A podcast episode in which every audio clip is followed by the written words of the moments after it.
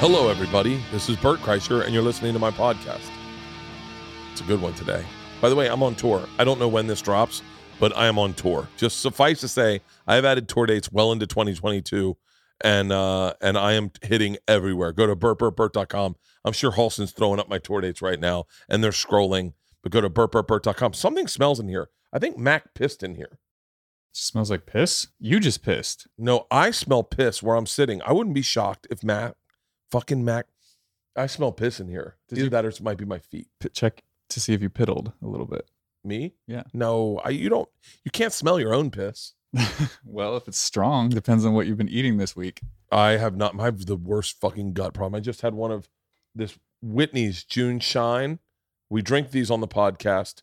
Prickly pear margarita. It's actually really fucking good. I don't have much of a buzz from it. I smell piss, man. I, I wonder if it's my feet. Um, it's this is Whitney's. Check these out. They're really enjoyable. I drink them with my guest today, Amanda Knox. Um, Amanda Knox is, uh, if you don't know, she was on Rogan. By the way, that's that's. I'm sure she's like, thank you for not bringing up the uh, highly publicized murder accusations against me first, and mentioning that you might have seen her on Rogan. You might have seen her on Rogan. You might have seen her on Whitney. Oh yeah, also there's a documentary on her on Netflix. I don't know what that's about.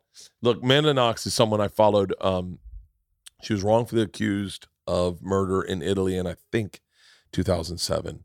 Um, uh, and and sh- I, I followed the case oddly enough, and then I never thought I'd have the opportunity to talk to her. I hope it's an okay interview. You know, I'm not the best at interviewing, so clearly I fucking I I probably shouldn't say that because now you guys are gonna be like, I don't even want to listen. It's a good interview. We both cried at at some at one point. Um, we laughed, which I my, big fear in this interview is that I was like, I'm not the fucking most serious guy in the world, and and we got very serious at times. Um, she told some really riveting stories about that I'd never heard her tell about her incarceration, about her freedom, about her acquittal, about her trial. Um, that and and I'm someone who's listened to a lot of Amanda Knox, oddly enough, but it's a great, great, great interview. I I really thoroughly enjoyed it, and uh, and like I said, if you haven't heard her on any interviews, she's also on Whitney's podcast, and she was also on Joe's podcast. The podcast she did with Joe was fucking awesome, really was awesome, and it is the reason I subscribed to her podcast called Labyrinths with her husband Chris Robinson. Uh, check it out. I'm gonna I'm gonna listen to the one with um Cheryl Hines. Cheryl Hine's from Tallahassee. And Cheryl Hine's on there. And I think the podcast is mostly about when people feel lost and they don't feel like they're going to get out of being lost. But this was a great interview. It was a great interview and a very fascinating person to talk to and a, and, and a very strong person. Leanne always talks about people having that Oprah gene and can you ad- get, get through adversity and come out on the other side. And this is a woman who has done exactly that and she is bl- blossoming on the other side right now, and I'm very happy to see that. Uh, so I hope you enjoy the podcast, ladies and gentlemen. Without further ado, my friend. I guess I can call her my friend now. Yeah. we just spent two and a half hours together. My wife, we, my wife played with her baby. Yeah, my friend, Amanda Knox.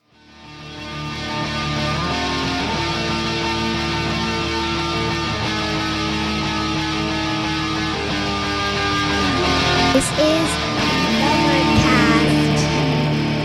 You can do whatever you want. There's this podcast is not very formal. Have we started, Halston?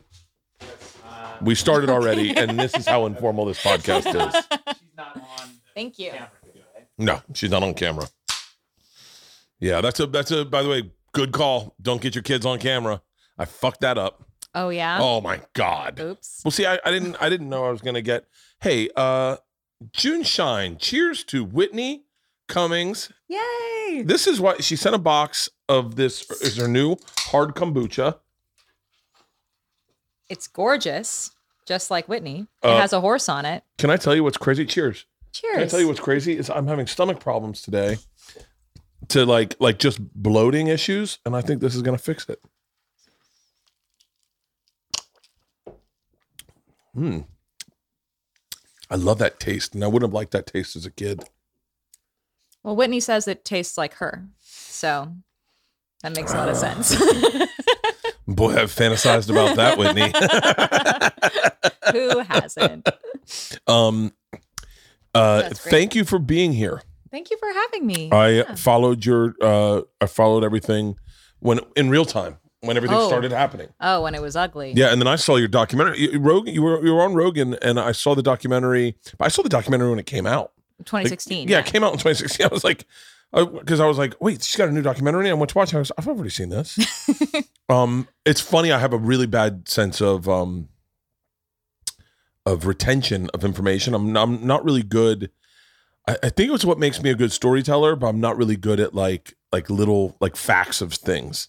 okay. And so even like all I've known about that stuff, I still it it it's mind blowing to me that you were only in Italy for like two months before all this shit happened. Yeah. Um, I was in Perugia for five or six weeks. By the way, wasn't aware that it was Perugia, and Perugia is between Florence and Rome. yes. And I've driven through Perugia before. you have. I did. Uh, yeah, uh, driving from Florence or from Rome to Florence. What time of year? I've traveled so much. I have, and this is once again. I, I think it's, it's why I have a hard time with details. There's another thing. Okay, there, I should have written a list. Um, I have a hard time with details. Uh, I don't know. I really, I couldn't even tell you. I've been to Italy a lot. Okay. Um, No Do you still? How do you feel about Italy?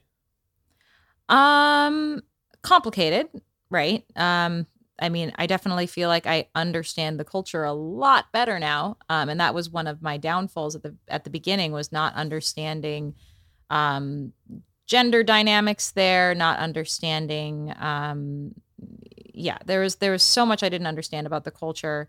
I had gone there when I was 14 with my family and I had gone and had the sort of romantic uh, under the Tuscan sun experience with my family where we just ate really good food and went to the Coliseum and did the touristy things With with your mom and stepfather? with my whole entire extended family. We all like Really? got into vans and drove from Germany to um, Italy when I was 14 and did like a, a tour. And your remember- sisters, your sisters were how old? My sisters, so I was 14, so Deanna was 12 or 13. Okay. Yeah. Yeah. Um, but I remember I went through like we went to Pompeii and I had studied Latin in middle school and I was walking around and I learned about Pompeii and so I felt like I was the tour guide in Pompeii. Anyway, it was like this beautiful romantic like touristy experience and I thought, "Oh my gosh, I want to come back." I learned the language. Well, I didn't really learn the language, but I tried to learn language. Went back and um, had a very very different experience as a young woman um, in the way that I was treated there. Um, but Yeah. that isn't to say that it, um, it's not a great place that I don't want to like I want to go back and I have relationships with people. I've actually been back since everything.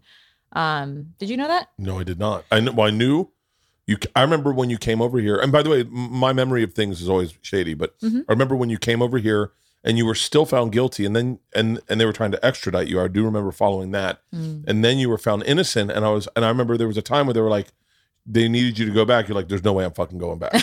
yeah, like- people people said yeah, it was a I was in prison for 4 years, but there was that 4 years of but you know potentially facing extradition. That was a really really difficult time for me as well.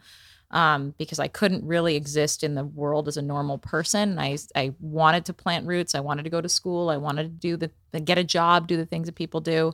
Um, but I was also having to have meetings with lawyers and talk to them about potentially turning myself in here in the U.S. and hoping that they would let me serve my sentence here if I had to serve a sentence. And- so, uh, the thing that the thing that um the reason I connected with it, me and you have a very similar thing, and I, I someone had said this on somewhere, but I am the person that if I got charged with a murder, I would behave in a way Hmm. that would make me look very guilty to anyone. I, I I've always felt guilty when I didn't do anything. Hmm. I uh, this is gonna sound crazy, but like, I my buddy Blair uh, had had three hundred bucks in his um in his uh cab cab like sock drawer when we were in college, and he came out and he was like, "Hey man, you haven't gone through my sock drawer at all, at all, have you?" And I was like, "No." I was like, "Why?" And he's like, "Well, I'm missing three hundred dollars," and I was like, "Okay." And he wasn't. Ac- he, by the way, he wasn't even really accusing me of it. Right, right. He was, He was asking. yeah, like, just- oh, hey, by the way, have Yeah. you been through my sock drawer? Although that's a very specific I- ask. it's a very specific ask. I behaved guilty. what did you do? How, I define just- behave guilty. But but I just I behaved guilty. Like I, I remember, like I remember, like just going like I want, like I wonder where his sock drawer is. Like I don't even know where his sock drawer is. And like Okay. looking in his room one day, and he's like, "What are you doing?" And I was like, "I was just looking for your sock drawer." I mean, it's just like I, And I just- returning to the scene yeah, of the yeah. crime, of course. like I when when all this happened to you, I went. I immediately I was like, I don't believe. I don't. I didn't believe in sex games gone wrong. I didn't believe that. I looked at you and I was like, I'm, I can pretty much assess people pretty easily. okay. And I was like, and I was like, that's not that chick doesn't party like that. That's not what that chick looks like. And and Okay. and I was and and by the way, I was also I'd gone through that time in my life. I knew that there's certain things they say where you go, hold on, that doesn't doesn't rub me right. I- I'll give you another example, and this is horrible that uh, that these are the two things, but the Duke rape case. oh yeah. Um, I, Mhm. when they said that those guys raped her, I went that it didn't happen, and I and I told Leanne, I said I, I was in a fraternity, and we had strippers come over, and the pirate power dynamic is very different than what they're suggesting. Interesting. It- uh, the power dynamic always is the stripper is control, in control, Hmm. and there are too many guys. There are way too many guys with level heads. I'm not saying that women don't get raped at these things. That's sure, what I'm saying. but saying. they get ushered off into little But- rooms where no one else is watching. Yeah. uh, there's a, a power dynamic that and shady shit happens but when i saw that i said that didn't happen and i just i just know that doesn't didn't happen leanne's like well it seems like they're guilty i go i don't know. Just doesn't seem like it would me. And the same thing happened with you. When i saw that come down and i was just like i was like no man. Chicks don't kill their friends. They just don't. That doesn't have it's not real. And no guy can convince you. There's no sex game. I just it, everything seemed off for me. Yeah. and so um but but i have that that like as as you i'm sure you must have looked back and said it was innocent i didn't mean i was just i was in the arms of the guy i was dating i was nervous i was scared and then you see that picture and you're like what I, I, that shouldn't incriminate me Yeah, and I like some of the. It's interesting. I remember Malcolm Gladwell wrote in his book That's- about yeah. how that's where I, I heard i heard it that's yeah, where i heard it That's where you heard it. So he brought up this interesting point, which is that, you know, maybe there are some people in the world who have the sort of bad habit of acting guilty even when they're innocent. And he also made the point that there are some people out there who are amazing con men because they're guilty people who totally act innocent and no one would ever think of them. yeah I did actually talk to Malcolm Gladwell after his like after he wrote his chapter and I was like so I don't totally agree with your with what you have to say and the and the reason is this that the the idea that he sort of presented was that there's a certain kind of person who can be wrongly convicted. And that per- kind of person is an innocent person who acts guilty. And the fact of the matter is that eh, anyone can be wrongly convicted. You don't have to be Yeah. a kind of person who acts guilty. And especially when you consider that like if a if a detective or if a prosecutor has tunnel vision what that means is they have motivated reasoning in what they're seeing. So they're going to only notice things in a guilty light. It's like you know seeing something through rosy glasses because you're in love. Everything looks beautiful. Everything is Mhm. wonderful that that person does. Well it's the same thing with prosecutors or detectives who have just decided like i have a gut feeling about you and now everything that you do to me looks guilty no matter what it is that you're doing. So you cry it's because you're crocodile tears. If you don't cry it's because you have no emotions whatsoever. And so i think that's like the um a sort of key thing that when we think about wrongful convictions it's important to like think well sure they say that they're acting weird but first of all who am i to to put myself in like i'm not actually putting myself in their shoes. Yeah. And two what does acting guilty even mean? What does it mean? And and did Like- at what point at what point did you start thinking to yourself at what point do you think things went wrong for you? Ugh. um could there have been in hindsight could there have been a different way to call 911 Well, I didn't know how to call 911 in Italy. It's not 911, Yeah. right? So I had to go get my boyfriend Raffaele at the time to help me deal with that. Um I think I mean I feel like I didn't really have a chance at all really from the get-go. Um I think maybe as soon as the um the TV cameras started rolling um, which was immediately, basically. Like we were out, we were still outside of our house, like a new crime scene, and there were already cameras across the street rolling. And I feel like that was when the police felt like they were under pressure to perform. And when they decided that they needed to find a guilty party immediately. Really? And from that point on, that meant that they were no longer searching just based on evidence, they were searching based on gut feelings. And like ultimately, what happened is the evidence did eventually lead them to the real killer, someone who did act guilty by running away, like This literally was ran away. Like, this was the guy Rudy. yeah, Rudy Guede. So Rudy, this is another thing I, I don't think I ever really wrapped my head around. Root, you guys met Rudy.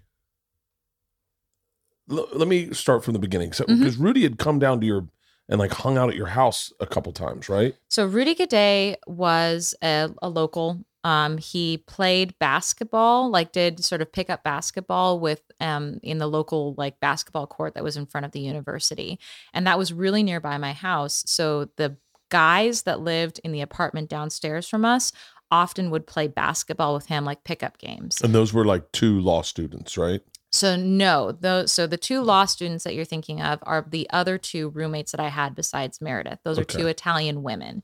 Oh, okay. I thought those were dudes. I must have No. clumped them in. Okay. Yeah. Yeah. So we lived on the top floor of a house, and on the bottom floor there lived four guys, and they were all just doing their thing.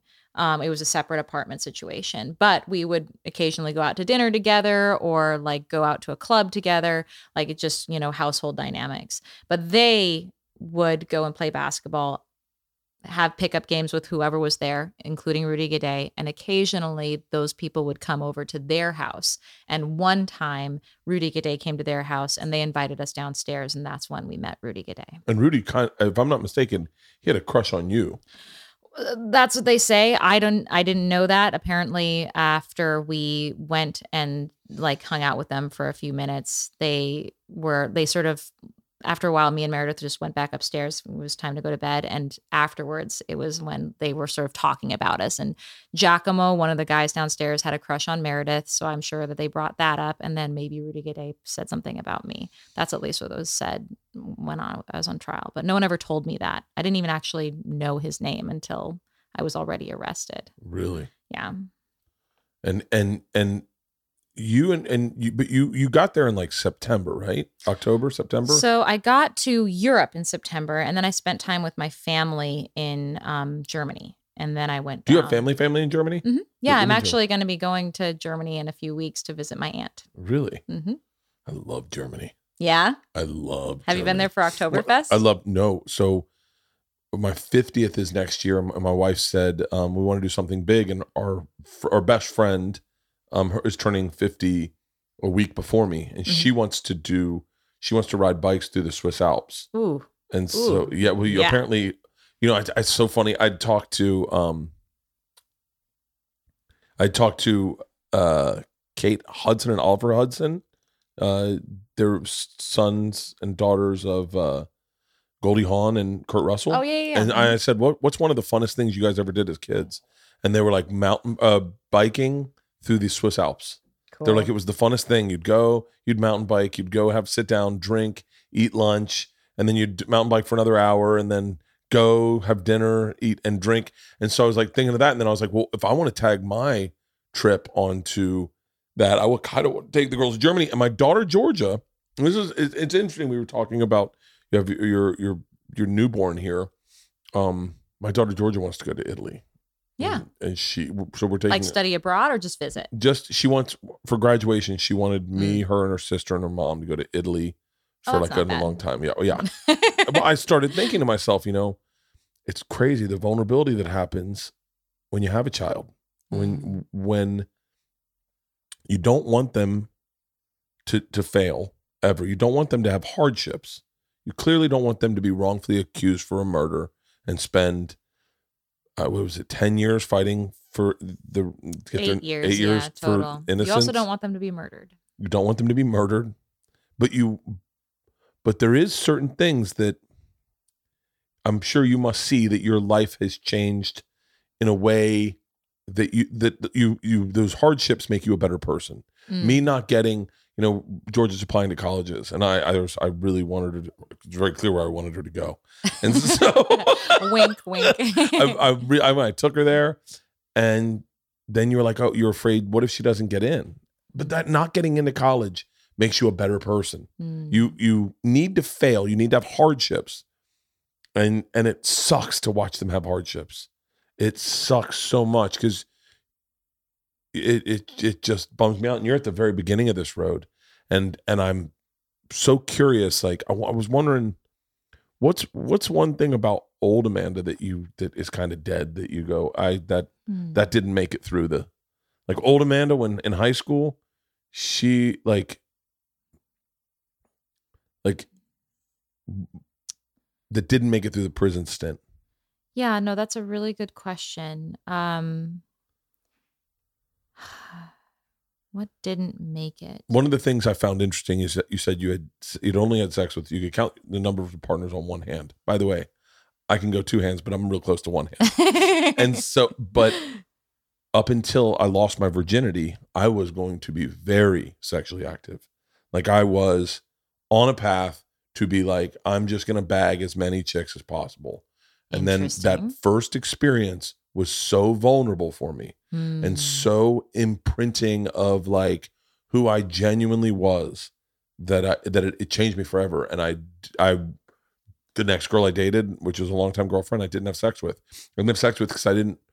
I just was like, I, I don't. I'm not ready to do it again. And it, I mean, very few boys go. The, I'm not ready to do it again. Yeah. And and I've only been with a grand total of like six women because because of that first time experience. Can I ask um, is that too much to pry into that cuz I'm actually really curious about that. I of course. like was it was it was someone that you were in love with? Was Uh, it was someone I don't even know if she knows it's her, but uh, it was someone that I was that was like out of my league. I thought was out of my league, um, and I would say I was in love with. I, I don't know if I knew I wasn't in love with, but I was definitely um very very very attracted to. I mean, she was like, I- if I remember correctly, I think she was like in the homecoming queen or something. Like okay. she was a year older than me too Okay. and Interesting. and um and it it was it was a it was a mess it was a mess it was not it did not go off the way i thought it was going to go off okay. i was very i was very clumsy i did nothing and it and and then the, what really affected me was the day after and then the, the preceding month after was being afraid if she got pregnant or being afraid that i got aids really? yeah and- Okay, so it wasn't like you had this deep emotional connection. It was just not this sort of I'm a go getter, like I know what I'm doing kind of experience. I and thought it was- therefore, I thought it could be very uh very franchisey, like you know, go in, uh, you do it with this person. That was really cool. I'm gonna go on to the next person. But what I realized is oh, I I only want to do this with people that I absolutely love and I want and I trust. and I don't- Mm. And I don't like I, I need to be like, this is us. Yeah. I mean, it, I mean, it, I remember the like three days after I lost my virginity, maybe maybe a week. I was gonna go to dinner with her. I really hope she never hears this. Um, I, I was We don't have to talk no, about it either. I, I'm an open book. I that's my my my flaw, but it's a good flaw to have. I don't mind telling telling the truth about things Yeah. um i uh her her family wanted to take me to dinner and they came she came to the door to get me and i ran to the bathroom and started throwing up violently Oh. i was having i was like i just i to this day can't but was this like all in your own in head. Head, all in my and like head. she was perfectly nice was to you and everything? awesome she Hmm. was awesome i just was like i was like i was a mess i was a mess but Huh. one of that's one of the things I when I'm when you know I followed your story when I heard your story is that they painted you as this sex demon. You're like I wasn't. I had, No. had but you but you were at a point where you were like, hey, I'm gonna sow my oats while I'm here. I'm gonna make up. I'm gonna have a couple boyfriends. I'm gonna have fun. Yeah. And I was like, I bet I was like, that's gone. I bet that's gone. Oh yeah. Okay, that's fair. Yeah. That's gone. That There's no. feeling You didn't come like, back to Seattle like, all right, I'm back in the saddle. Who wants it? yeah no not at all um yeah no that is actually a very true i i think that when i went there I had this feeling like even even more so than going to college for the first time i was like i am on my own i am an independent woman and i am taking care of myself and doing my independent woman thing Mary Tyler Moore syndrome. yeah and um it didn't work out Damn it. um and i didn't know like uh, that's that's one of the things that maybe would have turned it around is if i had known to ask for help i didn't know that i could or should ask for help i didn't know that i needed help um in those first few days after you know we discovered that my roommate had been murdered and prior to my arrest like there were 4 days there where I was being interrogated for hours and hours and hours and hours. And I was being told that it was because I was an important witness, that I was close to Meredith, that I lived in the house, I had discovered the crime scene. So I had to be there at the beck and call of the police for hours and hours and hours on end. Ask, answering their like same questions over and over and over again. And I had this feeling of like, I feel like they're mad at me, or am I just like is my language not good enough and that's why they keep asking me the same questions over again what's going on here and i remember my aunt who's in germany um, was like maybe you should talk to the american embassy. And my mom was calling me and was like maybe i should come over there and help you. Um, and i kept thinking but you know i'm i'm okay. I'm hanging out with raffaele he's letting me stay at his apartment until we figure everything out. I i feel like i i I'm not like a little kid anymore. I, I can find my a new apartment and and everything. And it did not occur to me that I was actually like strapped to the train tracks and I was just looking the other direction while the train was about to hit me. And I just didn't know. And other people around, like even people who were thousands of miles away, were like, something's not right. And indeed, the day my mom arrived in Italy was the day they arrested me. Everyone knows about my weight loss journey. Sometimes you feel trapped and you don't know which are good foods or which are bad foods, and it just creates unnecessary dilemmas.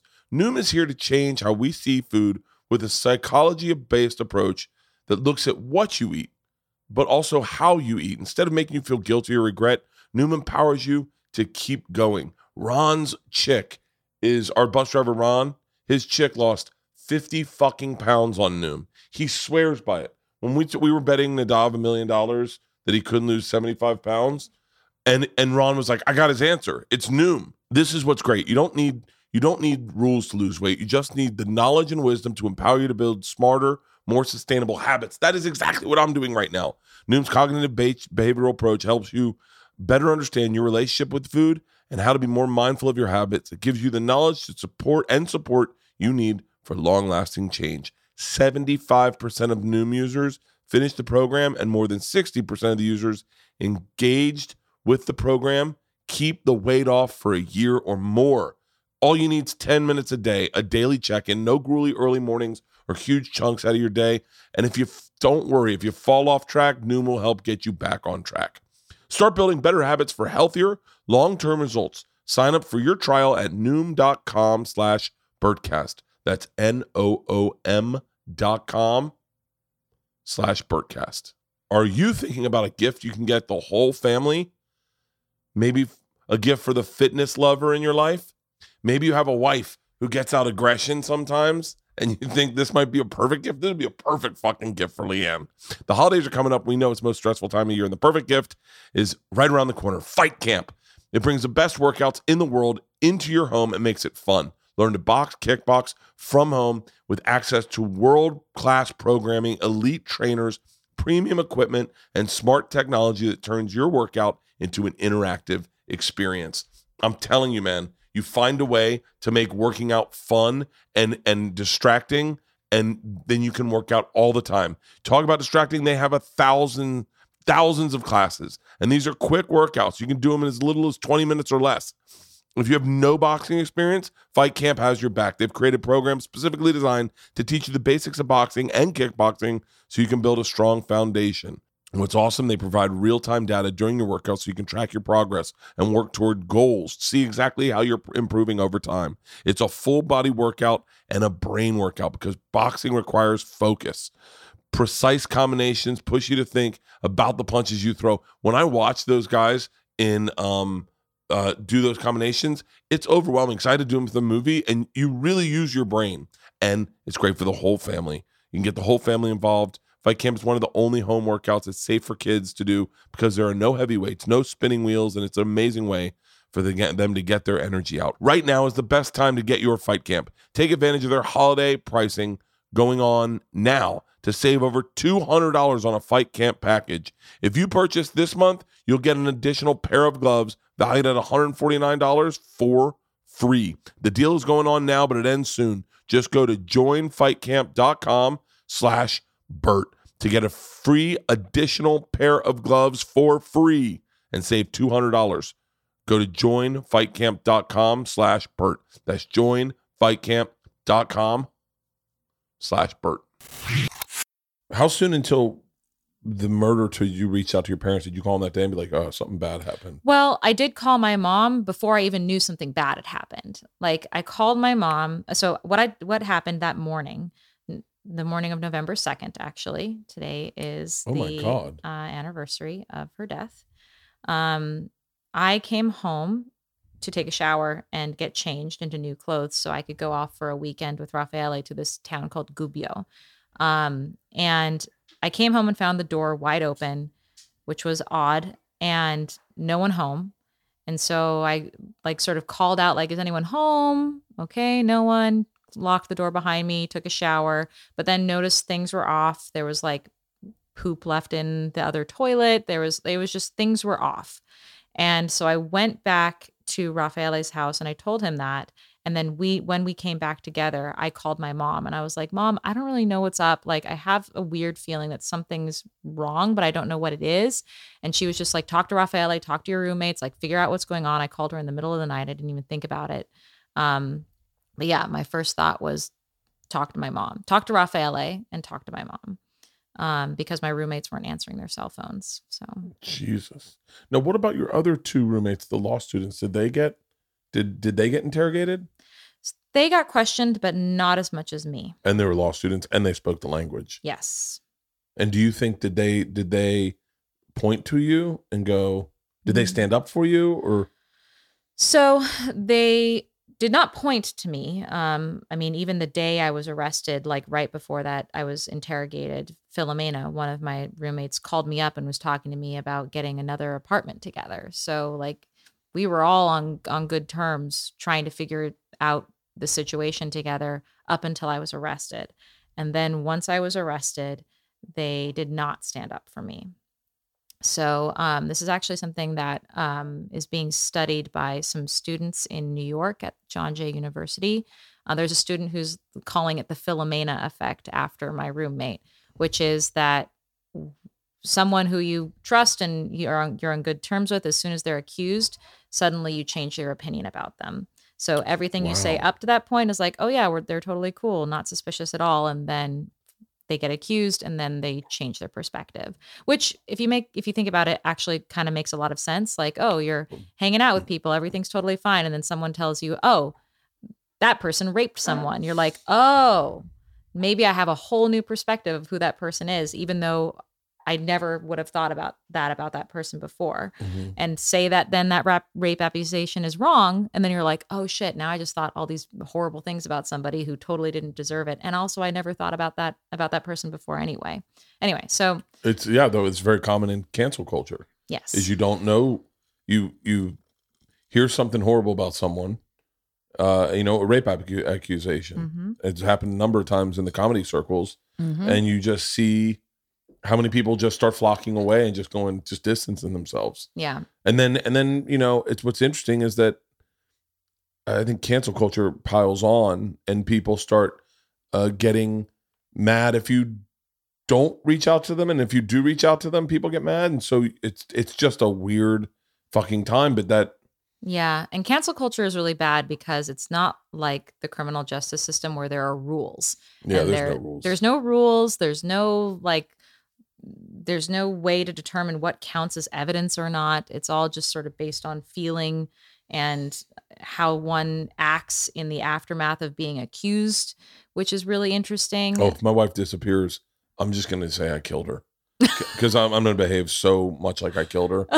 I'll be like, I, I, I, I, if Leanne goes missing, I'm just gonna You're be like digging a grave in the did it. I backyard, did and it. they're I- like, "What are yeah. you doing?" I was like, you, you want me to have done it? You, I know you want me to have done it. I'll let you just, I'll just kill me. No. Oh, I've, I've, I definitely, I, uh, yeah, I couldn't, I couldn't do what you did. I think about that a lot. I couldn't do what you did. I couldn't. what do you let- mean? I couldn't. I wouldn't be where you are today had that been me. well, you don't know that. No, I'm pretty sure. I'm pretty sure. I got accidentally locked into a cell in Alcatraz, and I had a panic Oh attack. I got Uh, accidentally locked. I would have a panic attack as well. I do not do well with being enclosed in spaces. I- I Oh, mean- God, I don't like elevators. I, I don't like handcuffs. Mm. I don't like I I I have a real problem with uh wrongful accusations. I it it sends me when you can't stand up for yourself and someone accuses you of something and you can't stand up for yourself and you just watch it spread like wildfire because it and it just sends me through the roof and I and I I just I've just learned to never to look at anything you know, like like I remember one uh, one time one guy. This is like fucking probably 15 years ago. No, probably 10 years ago. He was like, "You're just an alcoholic that gets on stage and tells the same stories over and over again." And by the way, I don't. Right? I don't. Like, I've, obviously, I have four fucking specials. I'm. I clearly I I write. He's referring to the fact that I tell the machine story, which is fascinating. That I have I to admit that I don't know any of these oh, stories. Oh well, well. I am. I am. Imagine. I don't know the right way to say this. I am famous for all like almost the same path you took, except I got away with it. If that makes sense. I didn't murder anybody, but I robbed a train. you and- did Yeah, yeah, what? yeah. So I, Who robs a train today? like, what are you, talking you about? You traveled abroad. You know how crazy things can get. I, I was when I was in college. I went to um, Russia to study abroad, okay. and at the time, the Russian mafia ran everything, okay. and uh, and I became friends with And them. so you thought, oh, I'll just. well, I became friends with them, and they were cool in St. Petersburg. They were very light and very user friendly in St. Petersburg. Just partied, okay. stories, go to a club, and then How did you know they were mafia and not just a fun times club? because they were um because uh, the way that our the, the way that um the Russia ran back then is that in order to stay safe you had to pay off the mafia.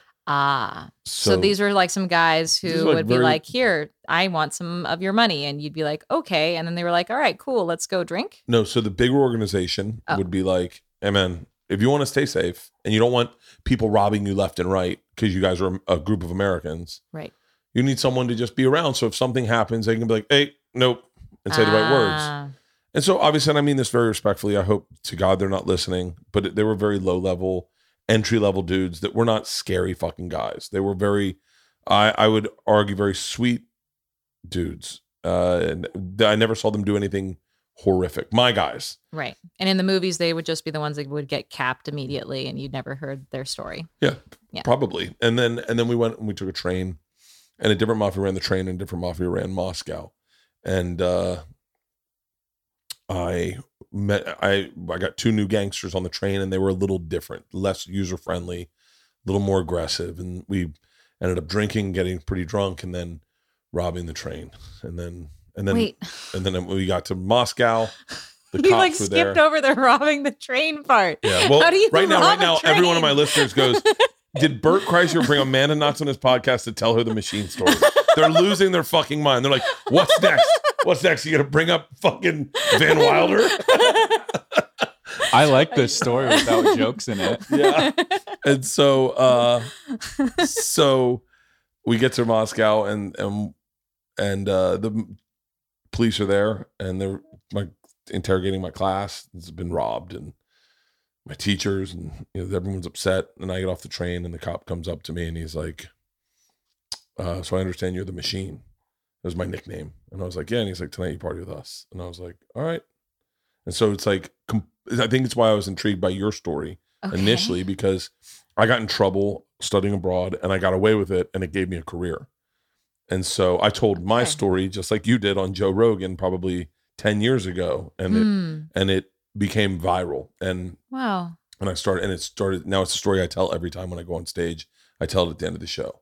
Okay. And so it's it's very fascinating to see because I, I often think I, there was a very very real. I mean, I, and I know this story is bigger than what I'm. It was a real experience in my life, I mean, that sounds potentially very scary. and and I remember distinctly um, the the feeling of panic. And I this is I would never talk about this on stage. I don't think it serves a story, but the genuine fe- feeling of panic that I got walking off the train. The cop called me over and walking to the cop and going, "Oh, I, I've really fucked up. Like I've really fucked up." And um and i did it by the way. I did the thing. Mm-hmm. uh and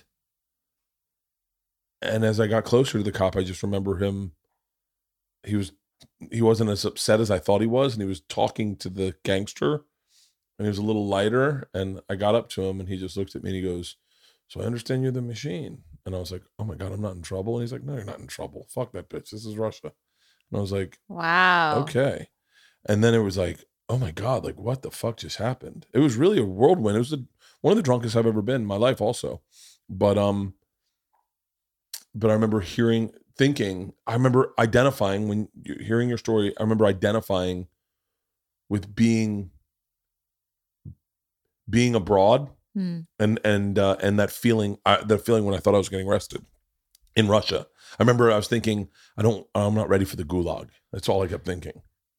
Yeah, no, I I've heard horror stories about Russian prisons from prisoners um, in Italy who are Russian. Um, but what's I think what's interesting for me is that it took me a long time to realize how fucked I was. Like it was not even clear to me when I was being arrested that I was fucked. Really. Yeah, because like they didn't tell me that I was being arrested for murder. They like put handcuffs on me and like stripped me naked and took photos of my body and all of that. They did all of that, but telling me that it was again because I was a witness and they were taking me somewhere for my own protection and that I would get to see my mom and like all of this bullshit. And they took me to prison. And then I just sat in a cell for a while and I didn't know that I was even accused of murder until I was brought before a judge. And a judge then said, You are, uh, you know, you're being investigated for the murder of Meredith Kercher. How do you plea? And that was like the first that I knew, understood what was happening.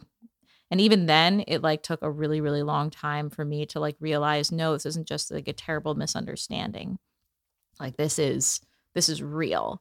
Um, and I, you know, it took me two years, right? Like I didn't really, really fully realize how fucked I was until I was actually wrongly convicted, until I got the guilty verdict. Because those two years leading up to that, I just kept thinking, there's no way. There's, There's no, no way. There's way. That, I, that's what I kept thinking. For you, I kept going. Why doesn't someone just go over there and tell them they're wrong? Like I, I, I kept thinking that. Like who's supposed to be the adult in the room here? Like what is going on? Um, and yeah, I kept thinking that there was all just a big misunderstanding and they would figure it out. Like they they the evidence would come back and they would figure it out. And then evidence kept coming forward that they either made up or was out of completely out of nowhere. Um, that would eventually get, you know, taken down by independent experts who would be like, no, that's bullshit. But like in the meantime, I'm hearing things like, "Oh, your your DNA and Meredith's DNA is on a knife," and I'm like, "What the fuck are you talking about? Like that's impossible. Like what are you talking about?" And they were just like, "That's just the way it is." And so I'm sitting there going, "I'm I'm in I'm Alice in Wonderland right now, and there's nothing I can do about it." And meanwhile, I'm like in a cell, and everyone's talking about me, but like in the news and the media, blah blah, blah and I can't say anything. It didn't help that you were so fucking photogenic, That's what they say. I don't think that I'm particularly photogenic. Amanda. I'm sure there's people that have been wrongfully accused that I was not interested in. Like clearly, I was interested in you because I found you attractive. I saw that picture and I went, "Who is that?" Mm. That's I mean that's the I mean that it's it it stinks because I literally said I was like she is beautiful, and then I was like wait what the fuck, and then and then I was like there's no there's no way, and and at what point in your incarceration did they find Rudy guilty of doing this? Right. So one, can I take off my shoes? You By do the way, whatever you want. Thank you. I just wanted to get like a little cozy on the seat. Yeah, I'm a I'm a I'm a big uh, crisscross applesauce guy. By the way, I've been saying crisscross applesauce since I had kids. The other night I was on a, in, in an, on an Indian reservation telling jokes, and I just naturally said sitting crisscross applesauce, and everyone laughed, and I went. The alternative is saying something very offensive on a fucking Indian reservation. so I'm so glad that my like when you talk about progress, that my kids got me to start saying crisscross applesauce. Did you ask them how they would say it Who? At the Indian reservation? No, I wasn't going to roll the dice on that. I think they just call it sitting. Okay. Oh, fair enough. um, so Rudy Guede um, was discovered. They found his fingerprints in her blood, by the way, at the crime scene after they had arrested me already. Um, and so they ran his prints. They found him. He's he's a guy who had already been in the system. He had been arrested before for having done exactly the same thing, broken and entered into people's homes, um, even wielding a knife. He has never had raped and murdered anyone yet. Um, they so they found out who he was. They found out that he had skipped town, that he had skipped the country actually, and then they got a friend of his to sort of get on Skype with him at the time to like talk to him and figure out where he was. And then once they found out where he was, they had the German police go and arrest him and extradite him back to Italy. So they found him actually very, very soon. Like if you think about it, two weeks isn't isn't a long time to go with not knowing like they caught the murderer in two Yeah. weeks. That's a really good job, except they had already accidentally or not accidentally arrested other people too. And so And that's All- you and Rafaela. Raffaele and my boss Raffaele. Patrick Lumumba. And Is he a black dude? hmm Yes. And when they found basically Patrick Lumumba had an alibi from the get go. Like multiple people had said that he was with them that entire night, but they arrested him anyway, even though I recanted and kept him in prison until they were able to get Rudy Guede and they just sort of swapped them out. So Patrick Lumumba was allowed to be free. Rudy Guede was put into prison and then he was being investigated alongside um, Raffaele and me.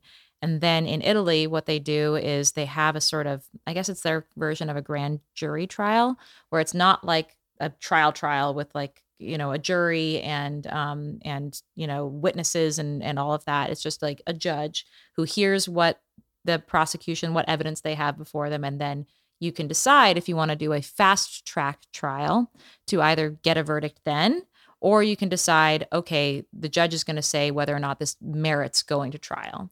And so, what me and Raffaele did, we did not want to forego an actual trial, which would allow us to bring experts in and to hear witnesses and all of that. We- Yeah. We, absolutely wanted that. Rudy Guede's attorneys, however, knew that he there was so much evidence against him that there was no point in going to a big jury trial. And the the thing that you the benefit that you get from doing a fast track trial by just being judged right then and there is you get a third of your sentence cut off. So, So basically, it's, it's basically a guilty plea. it's basically a guilty plea. So he did the guilty plea equivalent in Italy while maintaining his innocence, was found guilty, sentenced to 30 years. And we, Raffaele and me, were sent on to be tried in a big trial. Wow. Now, when you say recant, you, did you give them a false confession? I gave them, I signed false statements um, that they wrote for me. Um, I was So it was never you saying, "This is what happened." It was that they wrote it down and you just signed it. It was it's complicated. The way that it happened was again, I was being interrogated for hours and hours and hours. Um, they brought me in that final night. It was in the middle of the night, and they told me that everything that I knew was wrong. Everything that I was saying to them was wrong. That I had actually witnessed something horrible, and that I just didn't remember it because of how traumatic it was. And if I didn't remember what they told, what they wanted me to remember, then I was going to never see my family again. And so here I am thinking, I must be crazy. Like, why are these people yelling at me? Why are they hitting me? Why are they telling me I'm never going to see my family again? They must be right. I must have witnessed something and now I don't remember. So it. they weren't, uh, and this, I apologize. if This is something you've said before, but they weren't like good copying you. They were just good cop, bad copying you.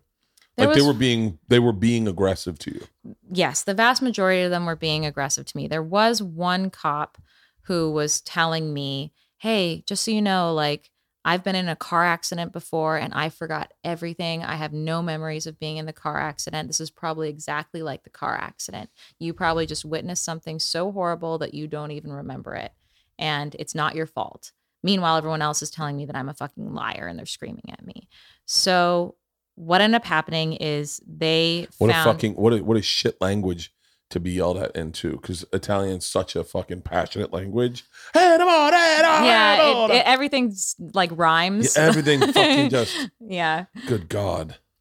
Um. Anyway, they found a text message between me and my boss Patrick Lumumba that said like we had exchanged text messages the night that the murder happened, and so they were like, "Oh, look, you." And you were making an appointment to meet with your boss so that he could rape and murder Meredith. And, and so that's how that all came about. Um, and yeah, and what's really frustrating is that all of my interrogations up to that point had been recorded, but then very, very conveniently, that one interrogation was not recorded. And so it's my word against them what happened. But meanwhile, they they got what they wanted. That is uh it is so fucking colossally frustrating. You know who it sucks the most for in all of this is like is Meredith's parents. Yes. That like I, I I agree. when I first started following this, I empathized very closely with you. When I listened to Rogan, and I listened, you were great on Rogan, by the way. You were fantastic on Joe. It was just such a great interview. Well, he was just so Um, nice. He too. Joe's the fucking greatest. He really is the greatest. I, I you know, uh, but I as I very quickly as a parent started kind of feeling for Meredith's family yeah. and going, yeah, but there's like there's a person that was lost, and it sounds like a fun person. yeah. Like I, I mean, it's I I know you guys hung out for only for like two months, but it seems like you guys, you know, Yeah, no, she was really, really nice. She was a very nice person, very smart. Um, like she had her quiet moments when she would just go read on this those steps, but also she would love to go get pizza and we would go and go grocery shopping together, went dancing together. Like she was a really nice person. And you're right, like the Italian justice system had a duty to her parents most of all. And they just made what should have been a very simple and straightforward case into an overly complicated mess so that they never feel like they can ever have closure. Well, then, yeah, never. I, don't. I don't feel like. I don't even feel like, and I, I know a great deal about this trial. I don't even feel like there's closure. I feel like the fact that that Rudy guy just kind of got in, got out, and and was like, you know, And he's out of prison now. yeah, he's, yeah, he's already out of prison. Um, have you spoken to her family at all? I have not spoken directly to them. I've I've attempted at various times to send them a message conveying that my desire to talk to them, but I have not pushed on the issue because I understand how complicated it is. Um, I at the very least know that um, her dad very much felt that I was guilty um, and that they didn't appreciate the fact that my family pushed so hard to change the the tide that was happening in the media. So like in the very like in the first months of my arrest like i was slaughtered in the media. I was just the biggest drug-addled horrible horror monster of a person and my family was told by our lawyers like don't say anything in the media we need to keep this to the courtroom blah blah blah and eventually my family was like we can't take this anymore the things that they're saying about amanda are all wrong we need to counter this narrative that's like the court of public opinion is slaughtering her. They're not Yeah. just making her guilty, they're slaughtering her. We need to stand up for her. So they started standing up for me in a big way. And that changed what was at that point a less complicated narrative, just evil woman. A slam dunk yeah. narrative. Yeah, and that was something that I I know frustrated the Kercher family because they felt like in the process of my family defending me, the focus of the trial was shifting away from their daughter and onto me. And and in a way that is true, but in another way it's like this sort of blame was put onto me like how dare you know amanda defend herself basically. But what was actually the problem was that the prosecution and the media had decided to focus on me in the first place and i never should have been focused upon. Like mm-hmm. i was i had nothing to do with this and the they never actually focused as much as much attention on the actual murderer as they should have. And so if my family and I had had it our way, like I never would have been accused, I never would have been put on trial. This Yeah. all would have been focused on Meredith and we would have all like agreed. But the fact that like the prosecution decided to sell a insanely sexist, totally made up story. And then the media, instead of holding them accountable to the truth and to the evidence, they just latched onto that story and ran with it and scandal mongered and got so much money out of it. And then like people come to me and say, well, how, how do you feel about the fact that Meredith has been forgotten? Like, don't you feel bad about that? And it's like, well, sure, but it's not my fault. Like, I was never the one who made this not about Meredith. Yeah. That was the Italian justice system and the media. So, Yeah, it was. I uh it was really crazy that because I do I, I think that you're right. They did focus. I, Meredith was a was a was a sidebar in this whole fucking thing. It was about how you were guilty, mhm. as opposed to, you know, it's like I, the I think sometimes about Nicole Simpson and uh and the the kid that was with her, Goldman, Ron Goldman. oh, yeah, yeah. I think it was Ron Goldman. You know, he gets forgotten. He was also a human being, just brutally, brutally, brutally murdered, a- and he was also a guy that had dreams. Yeah. Uh, it's, it's Yeah. heartbreaking. Um, but you, and when you say you reached out, do you just send them messages on Twitter? So no, no. Um, so there are a few people who have acted, who have at least claimed to have been able to be intermediaries to send a message to them for me. Yeah, Um, and they're in England. yeah. But I, I, I honestly don't know if they've ever even received a message from Yeah, me. it's I would I don't, you know, it's it's one of those things that I, as a parent, I don't think I need. I don't. I I, would be like, no, I I I might yeah, I, I might just be like, I don't need to tell. Like it's funny. Uh, I've had a lot of people reach out to a lot of my friends have become alcoholics, and then they want to apologize for what they've done. Hmm. And I one of the coolest things I ever realized is I don't need to accept anyone's apology. Hmm. Like you don't have to accept someone's apology. You can all just just go, hey man, I'm good. I don't. You must feel horrible, but I feel horrible too. Yeah. yeah, it's interesting. I uh, the first time I had someone uh who's uh, you know doing the nine steps, and one of the steps is you know you got to go make a forgiveness or whatever. Yeah. I didn't realize it was happening. My wife's like, "Honey, stop." He's trying to apologize, and I was Hmm. like, "Oh."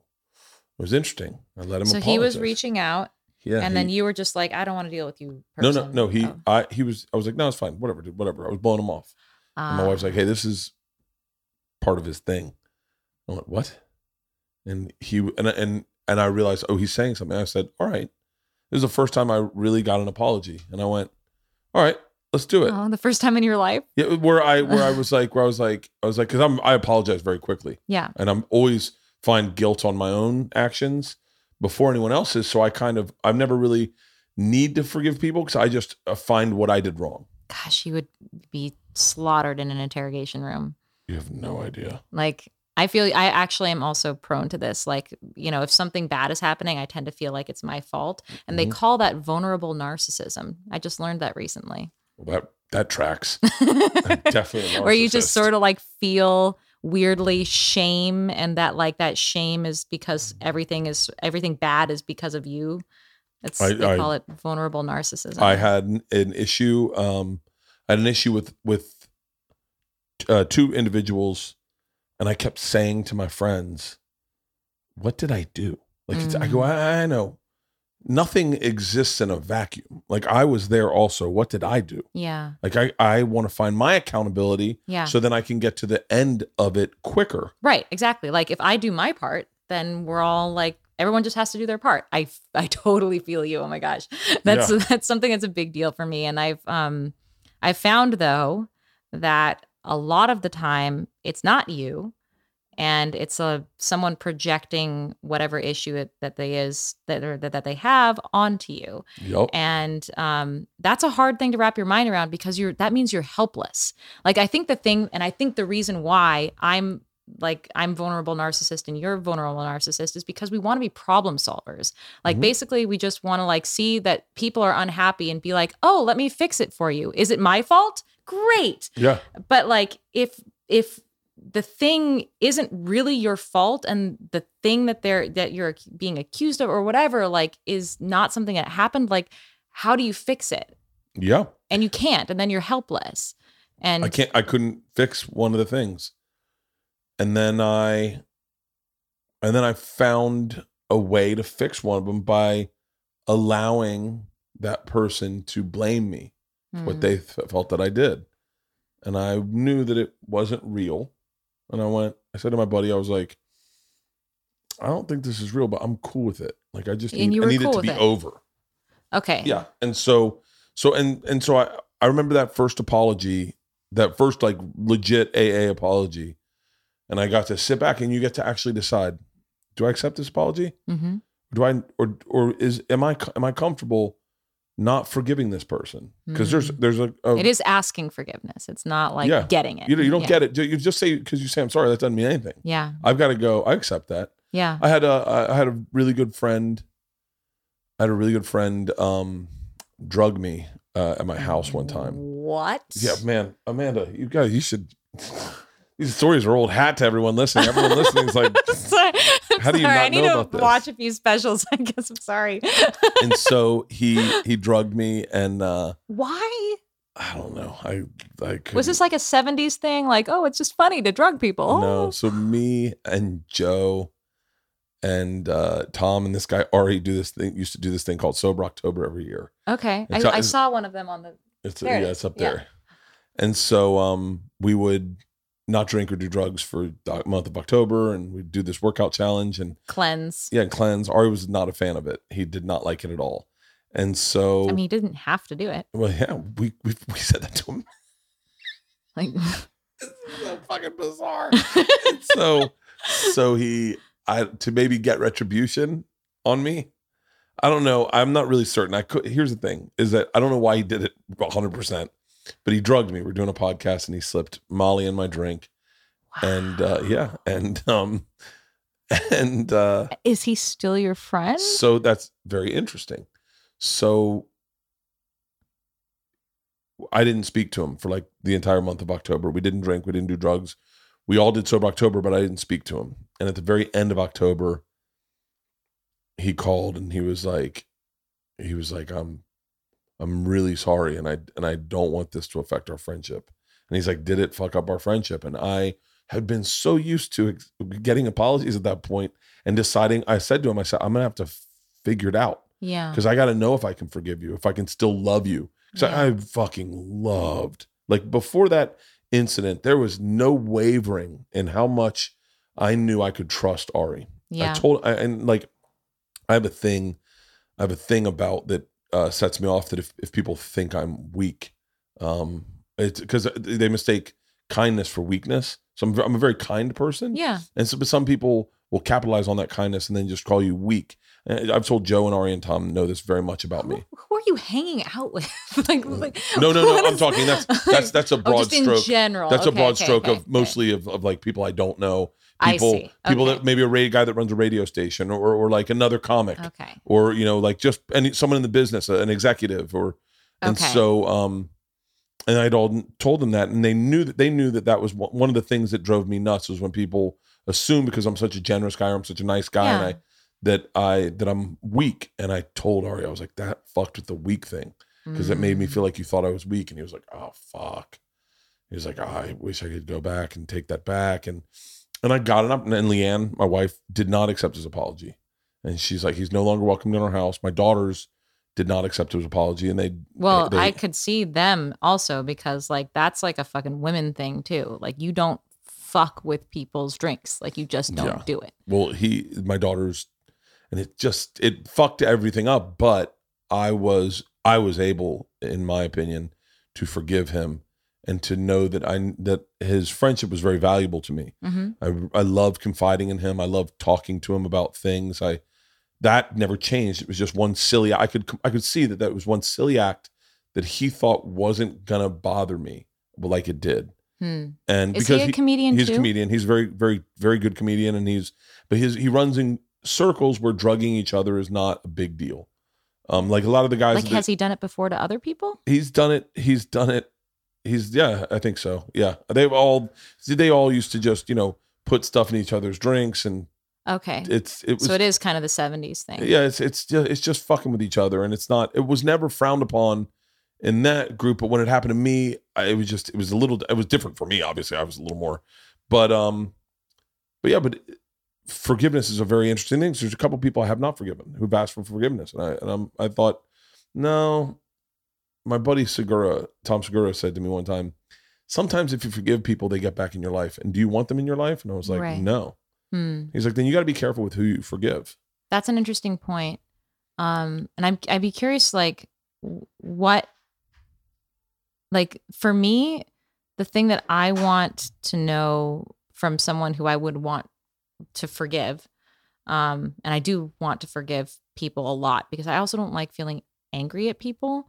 Um, but I want to know that they understand why I'm upset. They want I want to know that one, they they appreciate that I am upset and I have a right to be upset and they understand why so that I can feel safe again in their in their space so they they like I don't want that to happen again I don't want to have like a re I, I, want to regain trust and like that trust is having that person acknowledge my feelings and a, acknowledge what needs to happen from now on so that I can trust you again do you feel like the person that you did forgive was appreciably doing that for you that the others were not Uh, I was I was very accurate. Well, one person I kind of, one person I kind of wish I had forgived, um, earlier, and I still haven't forgiven. Them. I mean, I, I've I've I've forgotten them. I've just Hmm. forgotten them. Hmm. Um, they don't occupy space in my head. Um, one person I forgave, one person I forgave got sober and reached out to me, and I forgave him, and his apology wasn't even accurate. See, that's that's the worst when they're like trying and you're like, that's not even why I'm mad. But I'm Like, such a on. what you would- would call a vulnerable narcissist or whatever that I accepted that his recollection of events everyone's recollection of everything's different. No That's one has fair. t- and, and and if if that's the way he does recall it and he wants to get past this and and be forgiven then I just have to accept uh, accept that that's where he's at. I wish I could tell you all these people's names. It'd make it so much more interesting. Interesting. This podcast is sponsored by BetterHelp Online Therapy. We talk a lot about BetterHelp on this show. We talk a lot about therapy. And this month, we're going to discuss some of the stigmas around mental health. It's crazy to me that there are any stigmas. And I and I say that so that you should be rest assured that if you're thinking about getting help, you don't have to wait until it's too late. Therapy isn't something people go to when life becomes unbearable. It, therapy is a good tool to utilize before things get worse, and it can help to avoid those lows. Many pink, think therapy is so called for so-called crazy people. Uh, how about this? Tom Segura is in therapy. Okay, I was gonna say I'm in therapy, but I don't think that really. I am in therapy. Leanne's in therapy. Leanne's not crazy. You know that. Leanne's been a big proponent of therapists. Therapy doesn't mean something's wrong with you. It means you recognize that all humans have emotions, and we need to learn to control them and not avoid them.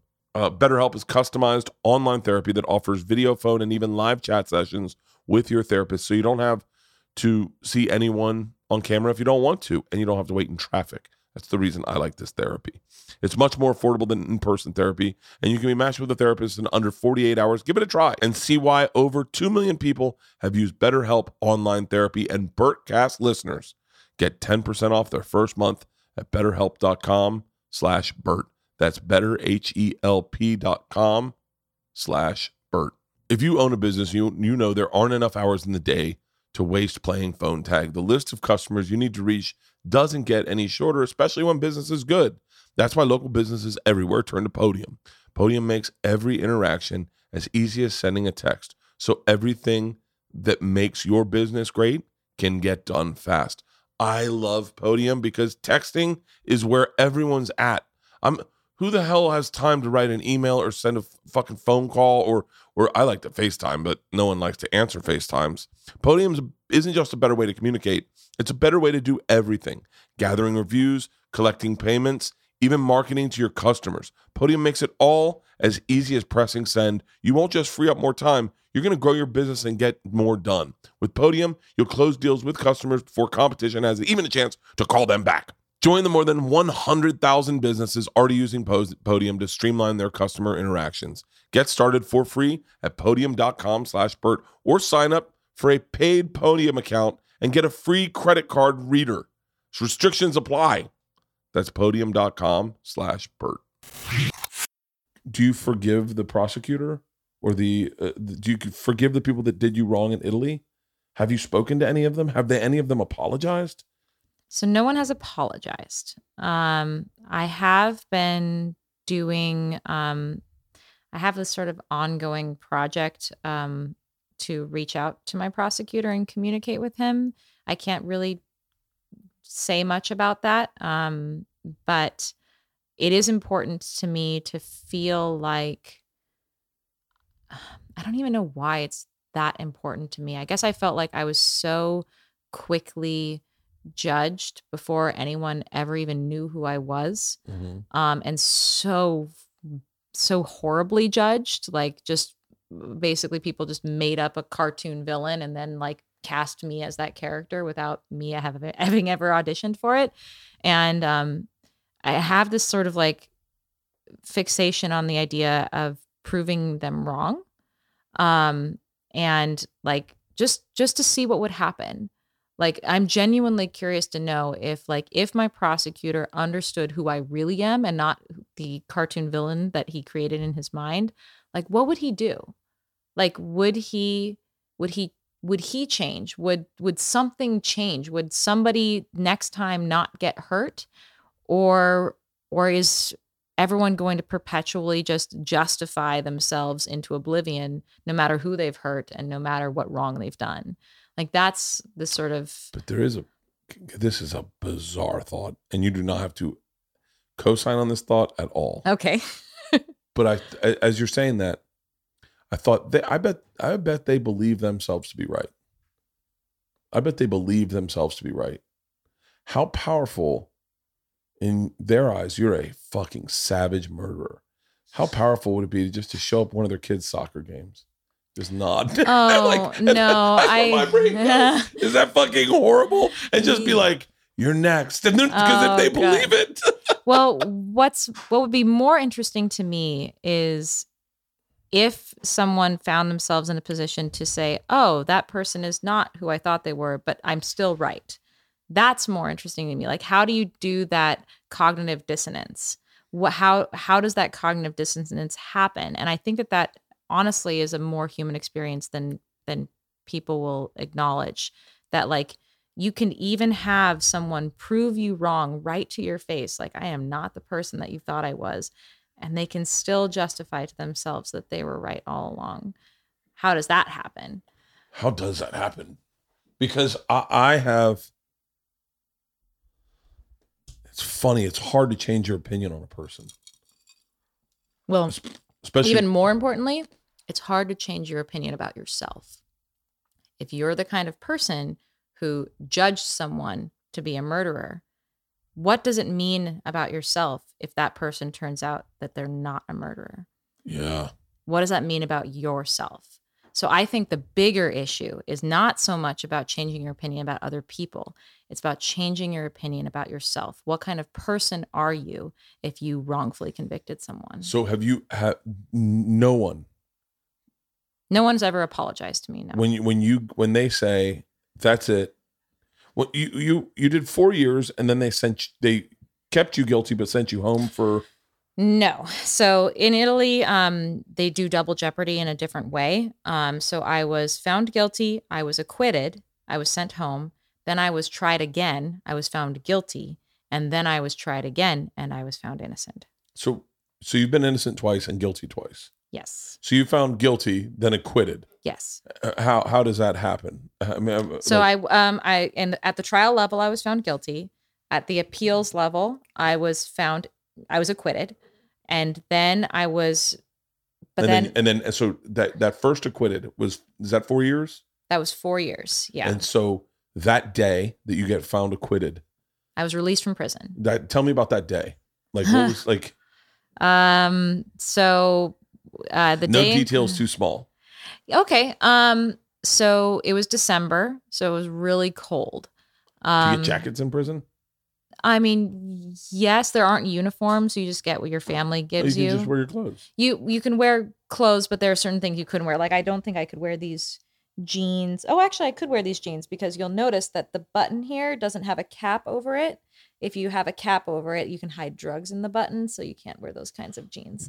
Um, but I could wear this kind of jeans. Not so of Uniqlo. it's a it's a small amount of drugs. So so so You're, it's cold out. It's, It's- December. It's December. It's cold. Do you have any inkling that they're gonna be finding you innocent? Oh, so oh, actually, I'm sorry. I'm taking you to my convi- um when I was found guilty. I was acquitted in October. It was still cold, but not as cold. Uh, two years later. Yes, Two years later. So you were found guilty in December. yes. That must have been a rough day. That was a very bad day. Yes, my entire family um had showed up in. I have a very close extended family, and all of them came to Italy to basically take me back home. We had all been like in what my mom was calling this like dark tunnel, like trying to see the light at the end of the tunnel. And we were convinced that it was going to be when the verdict was handed down. Like none of us were prepared for a guilty verdict. None of us. Like my dad, like we were so prepared for them to take me home that my dad brought my two youngest sisters, who are much younger than me, who were like, gosh, you know, like 11 and 13 at the time, and brought them with the understanding this was going to be a happy moment. And then it was not. And it was devastating. And um, it, uh, so like my mom brought me, my mom bought me a special coat that was green for good luck. And like she had the like guards bring it back to me so that I could put on this coat um, for the verdict. And um, I remember that the um, every time I went into the courtroom, it was always really loud because there were always journalists who were like yelling and cameras clicking and blah blah blah. And this that time I walked in and it was silent. Um, it was it felt a little bit now in retrospect it felt like i was walking into my own funeral um like everyone was just like it felt like everyone was there to see the axe fall and um and indeed the when the finally the judge and jury came back in from chambers um i remember i couldn't really understand them not because i hadn't learned italian by then but because i sort of had this like echoing in my ears. I, I it sounded a little bit like wah wah wah wah wah. Um, but I did make out colpevole, guilty. Um, I did not make out how many years I had been sentenced. I just heard that, and I heard that after someone behind me yelled no. I don't know who it was. Someone who understood Italian, who understood what the judge was saying understood that I was being found guilty and they just hadn't pronounced it yet. Um, they yelled no. I heard colpevole and then I heard my family crying. And I, I think I actually should ask. Um, there's this really nice young woman who um, acted as a translator for my family because like they didn't have a translator it was Italian courtroom. Everyone was speaking Italian. It's my family, most of the time that they were there, didn't know what the hell was going on. Mm. But there was a young woman who was around my age who volunteered to to translate for them. And I wonder if she was the one who said no. Um, I should ask her. Um, anyway, I, I never I just know that my family started crying very quickly, which is to say that someone was live translating for them. And um i like the feeling of collapse um there it's my my world collapsed. Like everything i thought to be true about the world was gone. I felt like there was no floor under i was i was like floating in space not knowing which way was up. Um and in fact like the guards had to like sort of physically carry me out of the like they held me on both the arms and like carried me out of this room um because i had just been told that like the truth didn't matter my innocence didn't matter that i was not just like someone who was waiting to go home with my family i was like done. Like this was my life. Like this wasn't just like this weird little interlude. It was my life. And like i it was over. And um my one of my lawyers chased me out of the courtroom and he was like amanda we're going to fix this. We're going to fix this. And i was just like how? Like if the truth doesn't matter like how do you fix this so um like I on the one hand I like I feel you in the just being like whatever, you know, you see it your way, I see it my way. You're sorry for what you think happened. That's fine and that's good enough. Um but sometimes it's not good enough. Um and granted like I was acquitted eventually I got to go home eventually I got to start a family eventually I got to like have my life back. My life was not over. Um but I don't know if the people who did who are responsible for it like understand what they did. And it would mean a lot to me if they understood. Um and and what's crazy is like you can do something that horrible and not know that you're doing it. Like you don't have to Mhm. be like i am ruining the life of an innocent girl right now good for me like you can think you're doing the right thing the entire time and still be doing the wrong thing Yeah. and so that is like that complicated um cognitive dissonance space that I'm talking about where it's like what must it feel like I almost feel bad for my prosecutor. I almost feel like I should just leave him alone because he would feel much better about himself if I just left him couldn't alone. leave him Like, I couldn't leave him alone. well, and that's kind of my feeling is it's like maybe maybe this is me being unkind by like reaching out to him and being like I think we need to talk. Be- because like ultimately I'm actually m- potentially forcing him to see something about himself that he's not going to like. Oh, it's it's the Um, the kid, the guy that um, the guy that railroaded the Duke rape kids. Yeah. I, I think about that guy. What was his name, Halston? Um, he was a horrible human being. He was a horrible human being, and and there's and this must have happened. This must have happened. This is what kills me to with your case is there had to be moments where someone was like, "Hey, man, just so you know, her DNA is not in there." yeah. Like there, there, there are certain facts to your case where they had they had to willfully overlook them. Yeah, that's the hard thing. Um like and I keep wondering and there are p- different people I've talked to have different ideas about how like what the mental process was for them like oh did they hear no no DNA linking Amanda to this crime did they hear that and go oh weird maybe I'm wrong or did they think oh Amanda must just be a criminal mastermind she who cleaned up. I her remember hearing that you Yeah. cleaned up all your DNA. and left That's not him. Nifong, Mike Nifong. I think Oh, he's dead. from Here, the Goo- Google Mike Nifong. Uh, this guy was a fucking garbage human being. is he He railroaded these guys. I hope he is. he railroaded these guys, and and I saw a documentary about it. And that he was like, he was like, it doesn't matter, doesn't matter. This is gonna get me reelected. I don't give a fuck if it's ruin their Um, lives. This is gonna get me reelected. He actually said that Uh, it- um, obviously, I'm paraphrasing a documentary. I told you I'm not good with facts, but uh, he is alive. Well, he's bankrupt, sued by the players. yeah yeah Later developments. It, what did it say, Halston? He he actually willfully said, "I don't care." I he knew they were innocent. He didn't care. He just this was giving him momentum on a reelection. Correct? Is is that what it is?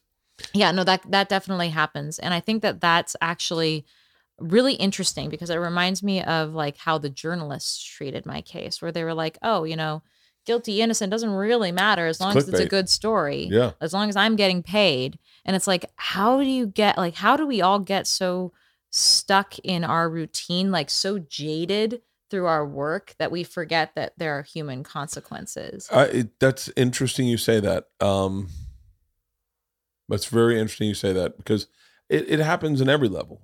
I, I remember I made a very cognizant decision on my podcast, on my mostly on Two Bears, but uh, to ne- never talk negative about anybody, and and I would just talk shit. I would just talk shit, uh, just out of my ass, I, just to fill time, and you'd just be like, like I don't really like I fucking. like what kind of stuff But nothing really bad. I, I would imagine you'd giggle at it if you heard it.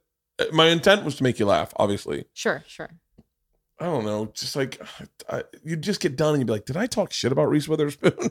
or did I, Oh, like, and I by the way. I like Reese Witherspoon a lot, but you're just like you just using an example when she got pulled over for a DUI ah and she just should not have been speaking, and they were recording the whole thing, and, and I don't know, you just are ranting, you're trying to find a joke, and I I never really had a line. I never really cared if where, what direction the line was on. I just wanted to make sure it was funny, and then I started saying, well, I don't I don't want to have like, God forbid, I uh. I talked positive about this guy, the guy I was telling you that's coming on my podcast tomorrow, Yeah, yeah, yeah. um, the Yeah, surfer. Yeah. I talked positively about him, and then he reached out. And then what's in, very interesting is I started legit saying, I, I don't want to be negative. I, I there are negative comics in, in there, and, but I, that's not who I am. And went on went on Joe's podcast, and this Joe's podcast is a perfect example of me talking shit and not realizing what I'm saying. Because I get drunk, I get high, I don't remember any of it, Okay. and then And you're just riffing. You're like just just keeping the ball anything anything that keeps anything that you can find humor in and i just made a cognizant choice to not say anything negative and in, in return i said positive things about a number of people who each reached out to me yourself included and were like hey thank you for the kind words and i was like that's so much better than getting a fucking shirt from Dax Shepard like fucking going did i what did i say about Dax Shepard like I Oh. like Dax Shepard, but you know, you get on a roll and you're like, I don't Yeah. even know what the fuck I said about Dax Shepard, but I I got a shirt from his podcast, like just in the mail, like almost like a dead horse's head. And I was like, the fuck did I say about Dax Shepard? Well, you know what? That's why Weird Al is such a genius because he's always positive. He's always funny. Yeah. He's a genius. See, this is a perfect time for me not to talk shit. I was gonna go genius is a fucking heavy word. okay, well. I like Weird Al a lot. I say like that's- so like it's, it gets slippery because the, I have a joke in my head and I just bite my tongue on the jokes. I go, it's not worth it. I want well, I it, is it because it's easy though? Like maybe that's the trick. Like maybe negative I have another joke in my head. I have another joke in my head. I don't know. I don't know how to respond.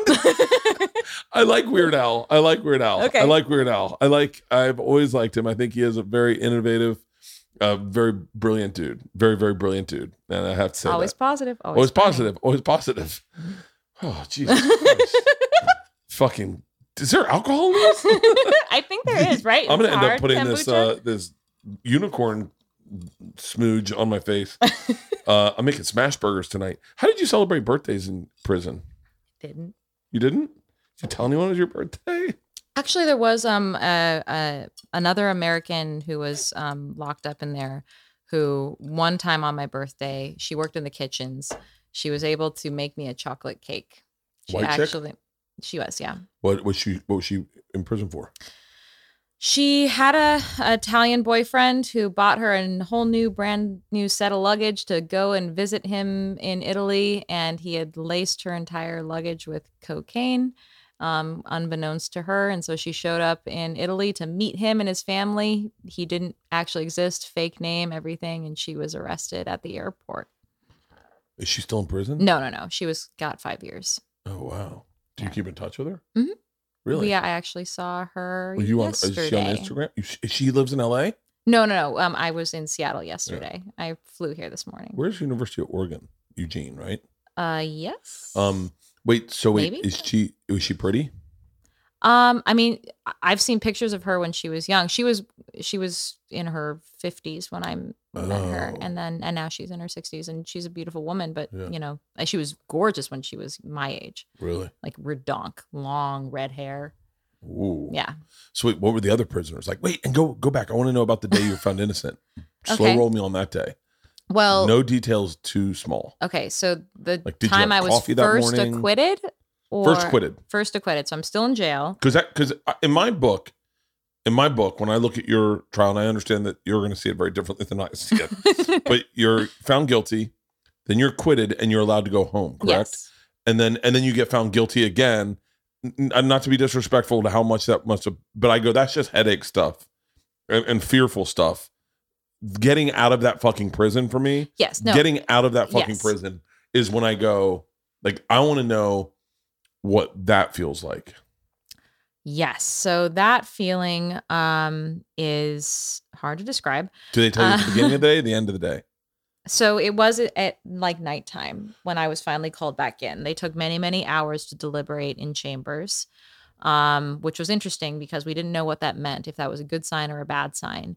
Um, but my lawyers, the longer it took for the chambers to come back and say we were, we're ready to give a verdict, the more my attorneys were like, maybe this is going to go well because they're not going to be taking this long to just agree with a guilty verdict. Like maybe they're really, really deliberating on this. and what were the facts that they were deliberating on? Were they Yeah. So, um, in the appeals trial, there were key pieces of forensic evidence that were basically the the basis of the conviction in the first trial that had been reevaluated by independent experts and called deeply into question. In fact, totally obliterated as evidence. And so the court was then left with, well, if these these pieces of evidence that the prosecution's case rested on, if those no longer are there, then what is the case against her? Like, is, there any evidence against her? Mhm. And there wasn't. there was no evidence against you? Exactly. So they deliberated for many, many, many hours. And in those hours, while they were deliberating, I was just in prison and I was waiting. And um, you knew this was the day? I did not know this was the day. I mean, I knew it was the day I was going to get a verdict. Okay. Yeah, yeah. I had been called in for them to say, like, okay, we've heard final arguments from everybody. We're going into chambers. It's going to be several hours, right? And so then- and and so you knew that's the day. Are you are you hopeful or are you are you at this point going like I it I I can't get my hopes up. So I was gutted from my first trial when I felt like I had every hope in the world, and it turned out like I didn't know what a, a, a innocent verdict would rest on if the truth didn't matter anymore, right? Right. So I was not there thinking, oh, everything is going to be turning out all right for me. Mhm. I was preparing myself for to hear the worst because I had not prepared myself the first time and it had been a very bad experience for me. So I was preparing myself to hear the worst. I went back to the prison. Um, I actually was given like the choice. I can either wait in a prison cell in the courthouse, which was very cold and like a sort of like dungeony Mm. cell that was very small, or I could go back to the prison to my room and and just like hang out. And I decided to go back to the prison and there was a priest that worked at the prison. I'm I'm an atheist, but um there I was friends with a priest who worked at the prison. We played music together and he invited me Do you think that that's maybe why you got in trouble in the first place? You didn't accept Jesus Christ into your heart. I mean, didn't help. Didn't help. Um, but yeah, no, we played music together. he was a good friend of mine. Um, and I went to his office and we I stayed very very long there and we just played music together. And interestingly, um, he was convinced that it was going to turn out okay. Um, he was so convinced that he had brought in against regulation a little voice recorder um, so that he could record me singing because he was like, "This is the last time I'm ever going to hear you sing." And um, we just played music together, and um, I cried a lot, and um, and eventually he, he had to go. He had to go back to his, you know, wherever he lives, his seminary, um, and I had to go back up to my room and wait the final like hours into the evening, and it was um 10 or 11 at night before I was finally called back into court. Um, and they brought me into court. Um, it was it was so bizarre because again, they they bring you into this like little dungeon cell, and it's it's um it's brick walls and uh like a really uh, simple bench, and that's it in the cell. And then there's this like iron grate, like you'd see in like a dog kennel and that was that was where I hung out while I was waiting to go into court. And outside of that was like a sort of seating area for um, the guards, and the guards at the time were all casting bets on what the verdict would be. Um, and By the way, as a storyteller, that's a fucking that's a that's a fucking that's an oak. That is a fucking oak. That is a fuck. See those when I those details. That's what I love. And oh my god, yeah. Um. So anyway, they brought me in eventually. like you weren't even there. Like you were a ghost. like I was a ghost, or you know, like they honestly were nice to me. like the guards when I was at court were usually very nice. to me. I mean, one guard at one point um, even came into my cell and taught me how to salsa. at one point, but that was like not that day. That day I was just sort of sitting and subdued. But he came into my cell and was like, "Oh, this is how you salsa." I was like, "Okay." Um, they would like bring me little espressos or something like that, well, like from a machine. Anyway, they brought me up there, and um, and again, like the court comes in, they're very somber.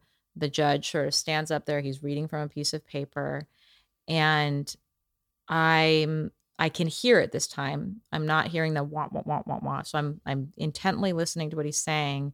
My my lawyer is holding on to my hand and gripping it really really firmly. He's got like this um sort of warm meaty hand, and he like takes my hand and like just envelops it, and and then like I hear just so first of all I heard colpevole for slander. I was found guilty for slander, um, which is again like the, for signing those statements. So they found me guilty of slander, and he says you are sentenced to three years for um, this guilty of slander thing. And so I'm thinking, oh no, It- it's it's, happening It's all over board, again. It's happening all over again.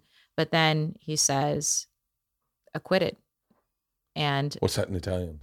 um assolta assolta and and then and then and then the even more crazy thing was and imme- to be immediately released so i'm just like i start bawling like i lose it Family i there? Is your lose it family my there? family is there i start bawling and lose it and my family thinks that it went the wrong way because again they can't understand Italian. so they see me losing it. But thankfully, there's that girl who's translating for them, who's explaining to them, no, it's okay, it's okay. So they're like hugging each other as I'm like, I'm whisked away very quickly because the all of a sudden that quiet courtroom explodes. Like everyone's talking, like cameras, every like blah. And so we're whisked out of the courtroom. I, I remember I was passing by and I was crying and um, Raffaele's attorney, who is a woman, Is Raffaella there? yeah, Raphael, we were we were always tried at the same time. So he was always there. He is on Instagram. I Yeah, want to follow him. yeah, you should. What's his, yeah, What's his, uh, Rafa Solaris. Yeah, and he's on Twitter too. is he really? Yeah. Um. Anyway, so I, Sorry, I'm the worst interviewer. I'm the worst interviewer. There are people in their cars going, "Shut the fuck up, Bert." um uh so so i'm passing by and she sees me like bawling and she like says like she gives me a thumbs up because i think she's concerned that i didn't understand. And we get taken out of the courtroom and then we're brought back to that same room right where there's these two cells but they don't put us back in the cells they sit us in their room with them With the guards. with the guards. Where they the were guards betting. sit me. Well, yeah, exactly. them Where they were like- just like hanging them out like, "We won," casually. and the, the other ones were Indeed, like, some of them were like, "We won, good job." and then some are like, uh, "Good luck for you." no, none of Good day for you. Well, they were all, they all seemed really happy for me. Um, but also they were like very, very keen on making sure that I understood what had happened because, and it was when they let, they allowed Raffaele and me to hug. We were not allowed to like touch each other, much less look at each other Really? while we were like on trial. But as soon as we were acquitted, we were allowed to like hug each other. Is that you? That's me. Yeah. Okay, I didn't follow you. Now I'm following you, and you follow Raffaella. I'm guessing. Yes. R A F. Socoliti. So Sollecito. Sollecito. Here, I can find it for you. I got him. Okay, you got him. Let's see what he looks like. Oh wow, that's not at all what I thought he was going. to It's very, very much more Caucasian than I thought he'd be. Yeah, he's um yeah, he's got me vibes. Like he's got like brown hair and Yeah, he's pale, yeah. you guys could be brother and sister. I know. Actually, I think we look more like brother and sister than Um, anything else. so, uh, so then, how quick are you let out of the jail? Like, like what's the what's the timeline? Are you are you hitting your parents up, going make dinner reservations? More like I'm so again, uh, the difference, like the shift. So I was brought to that courtroom in a prison van, which is windowless and bars, and I'm brought back in a police car with windows and no bars. And I'm brought back to the prison, and I am brought to my cell very quickly to just get my things. Like I'm out now, like to be immediately released. So I go back to the prison just for enough time to get my stuff.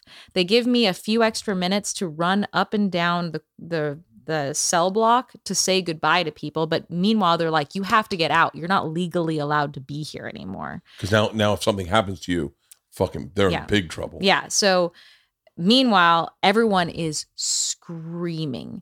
The entire like I come back to the prison and already everyone has been watching it on TV and everyone is screaming and pounding pots and pans against the bars. Happy for you. Yes, Okay. they're all Yeah. screaming liberta. libertad. Oh, I'm gonna make me cry. libertad." Jesus And Christ. granted, like we we this is a tradition that we do for anyone who's getting out. Like we we say libertad, libertad, and we bang pots and pans. But this was the first time I had heard every single building, every building, like the men's side, the fuck women's side. That's like such a great moment to have. yeah, it was a, it was really good. Mo- and people like just like I've never seen, I'll never see them again. Like who I spent years of my life with. I just I just have to say like bye now, and Whoa. you know, good luck. And meanwhile, you remember as you're leaving to scrape your foot on the threshold of the um of the door so that you um uh symbolically carry the next person out with you. Um so anyway, we they gave me my um my passport and and um and they had arranged a car for me to drive me out and then from there I was driven out into a mad car race with paparazzi ramming our cars from behind um, into the darkness to a safe house in Rome that had been prepared for me um, with by supporters. So What was the price tag on all this? I um I mean I eventually paid back my parents what they said it all Jesus costs. I doubt that they told me everything and I also know that a number of people gave their time for free or gave their whatever they had for free. Like for instance, there was a um, person who worked for British Airways who gave my family all of his miles.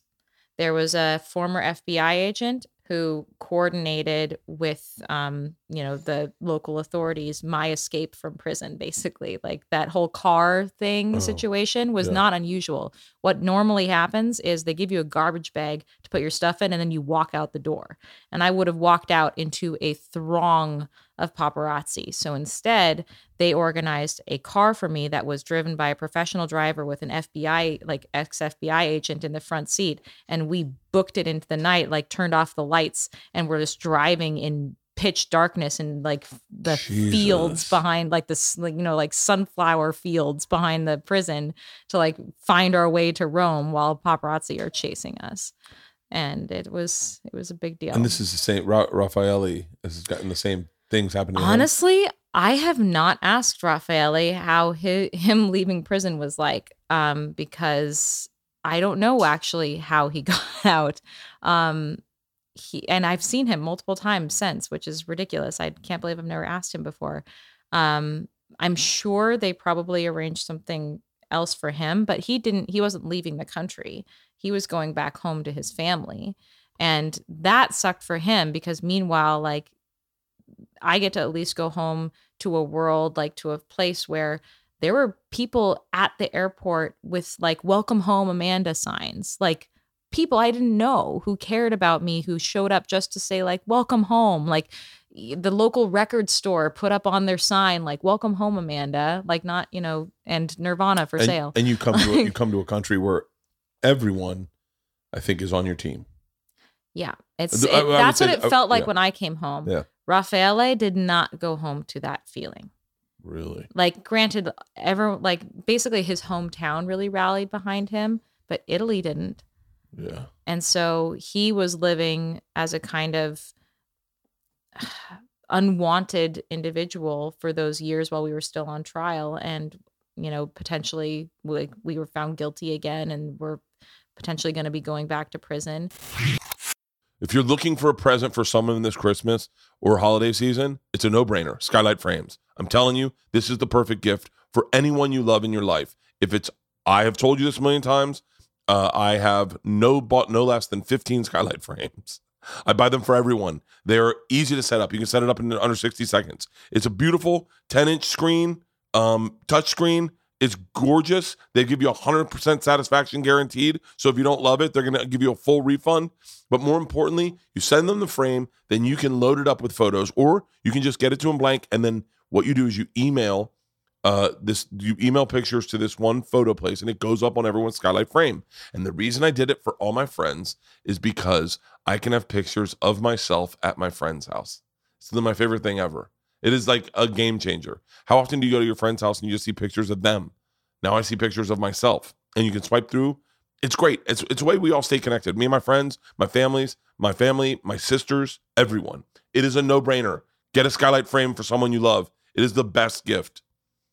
Uh, Right now is a special offer. You can get ten dollars off your purchase of a skylight frame when you go to skylightframe.com and enter the code BERT. That's right. To get $10 off your purchase of a skylight frame, just go to skylightframe.com and enter the code BERT. That's S K Y L I G H T F R A M E.com. And the promo code is BERT. We have one good sleeping room in our house, and it's because of this Helix mattress. We got a Helix mattress in our guest bedroom, and everyone fights to sleep in there. It was amazing. It was super easy to set up, came in a box, cut the box open. I mean, Leanne and the girls put it together and put it on, and it was there. It was ready in minutes. It's awesome. If you're looking for a bed, go to Helix. They have a quiz, it takes just two minutes to complete and matches your body type and sleep preferences to the for the perfect mattress for you. Why would you buy a mattress made for someone else, right? And who wants to go? It's so much better than going to a mattress store and starting to lay on mattresses. You go like, I think, I don't know. It's a lot of pressure. Everyone's unique, and Helix knows that. So they have several different mattress models to choose from. They have soft, medium, firm uh, mattresses that are meant for cooling. If you sleep hot, I like to sleep hot, and uh, mattress meant for spinal alignment to prevent morning aches and pains. They even have a Helix Plus for plus size sleepers. Tom, good for you.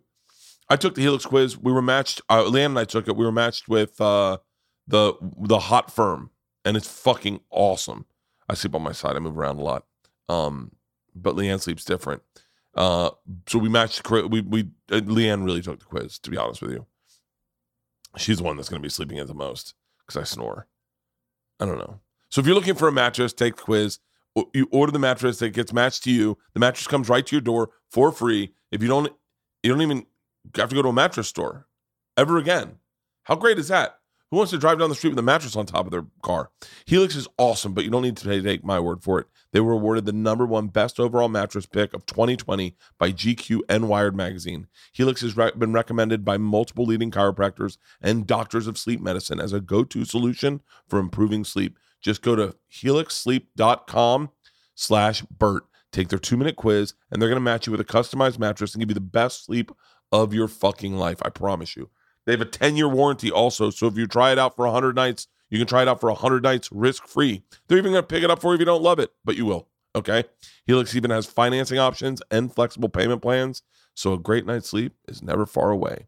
Helix is offering up to $200 off all mattress orders and two free pillows for our listeners at helixsleep.com slash Bert. That's helixsleep.com slash Bert. Remember, Helix is offering $200 off all mattress orders and two free pillows to all our listeners at helixsleep.com slash Bert. How do you get find, found guilty again? Well, so again, they do double jeopardy differently there. So in Italy, they have three levels of justice there's the trial level, the appellate level, and then what their version of the Supreme Court. And all trials, like all cases, have to go through all three levels before they're considered definitive. And what happened in my case is I was found guilty at the trial level, I was acquitted at the appellate level, but my prosecutor appealed my acquittal, which you are allowed to do in Italy. And my acquittal was overturned by the Supreme Court and sent back for retrial at the appellate level. I was found guilty again. And then the Supreme Court in Italy overturned my conviction and definitively acquitted me. So if you go to Italy, nothing happens to you. Or you spend four years in prison for something you didn't do. Oh yeah, well yeah, that. So- what kind? What kind? What kind of crazy offers have you been giv given? Like they go, "Hey, we want you to host a reality show Oh, Because I'm sure you have, I've gotten crazy offers. Well, I had the um the frankly quite insulting offer of 20 grand to do a porno. 20 grand, come on. Hey, you got to shoot your shot, right? um so someone offered me that what, what mostly is the so- price point? What's my price point? yeah, what my your price price point? Let's start. Let's work it backwards. I would to do a porn. See, I think I could probably still keep working if I did a porn. See, that's that's the difference between you and me. People would just see me doing a porn and be like, "Oh, that means that she's guilty of murder." Like that's what's stupid too because like I have friends who are in the sex business and like I think it's a perfectly fine business to be in. Um I just am not allowed to be in it. I don't. I don't blame you. My daughters aren't allowed to be in it either. Just for the record. Okay. Um, but what what else? Like, do you ever get offered to host a reality show or Dancing with the Stars or? I have been um asked to do Dancing with the Stars, um, which is funny because I do actually like to dance and I'm actually pretty good at it. I'm, I'm not good at all kinds of dancing, but I do um, swing dance. Me and my husband swing dance together, um, and we love it. So I love to dance. I love ballroom dancing. I can't like moonwalk or anything. Yeah. Oh, I Um, should. I can moon hand Yeah. um, but um no but i didn't do that because again like my sort of problem is that before anyone knew that i was a real person they knew me to be a tabloid person they knew me to be a person that you don't take seriously that you ridicule that you use as a derogatory term Yeah. and i've been digging myself out of that grave for my entire adult life And it would it would it would seem weird to, for you to be on Dancing with the Stars and just and from my perspective, I'd be like, i'm not a celebrity well, it's it was, but you are, but, but, it's I'm like I'm I'm notorious. Like people, I have infamy, but I'm not a celebrity. What I am known for is not something that I'm celebrated for. right, and it's it's a weird thing because your your point in promote being on podcasts or promoting yourself is to simply reclaim your name back. Yeah, and to show that I'm actually putting out good work into the world. Yeah, your podcast is fantastic. Thank you. Uh, don't really tell me the name. Don't it. tell me the name. Don't tell me the name. I just I just subscribed today. Not limitations. Not hibernations. not uh salutations. God damn it. What is what is the name of your podcast? Labyrinths. Labyrinths. Yeah, labyrinths. Think David Bowie, and you. well, it's, well, it's funny. I listened to you on Rogan.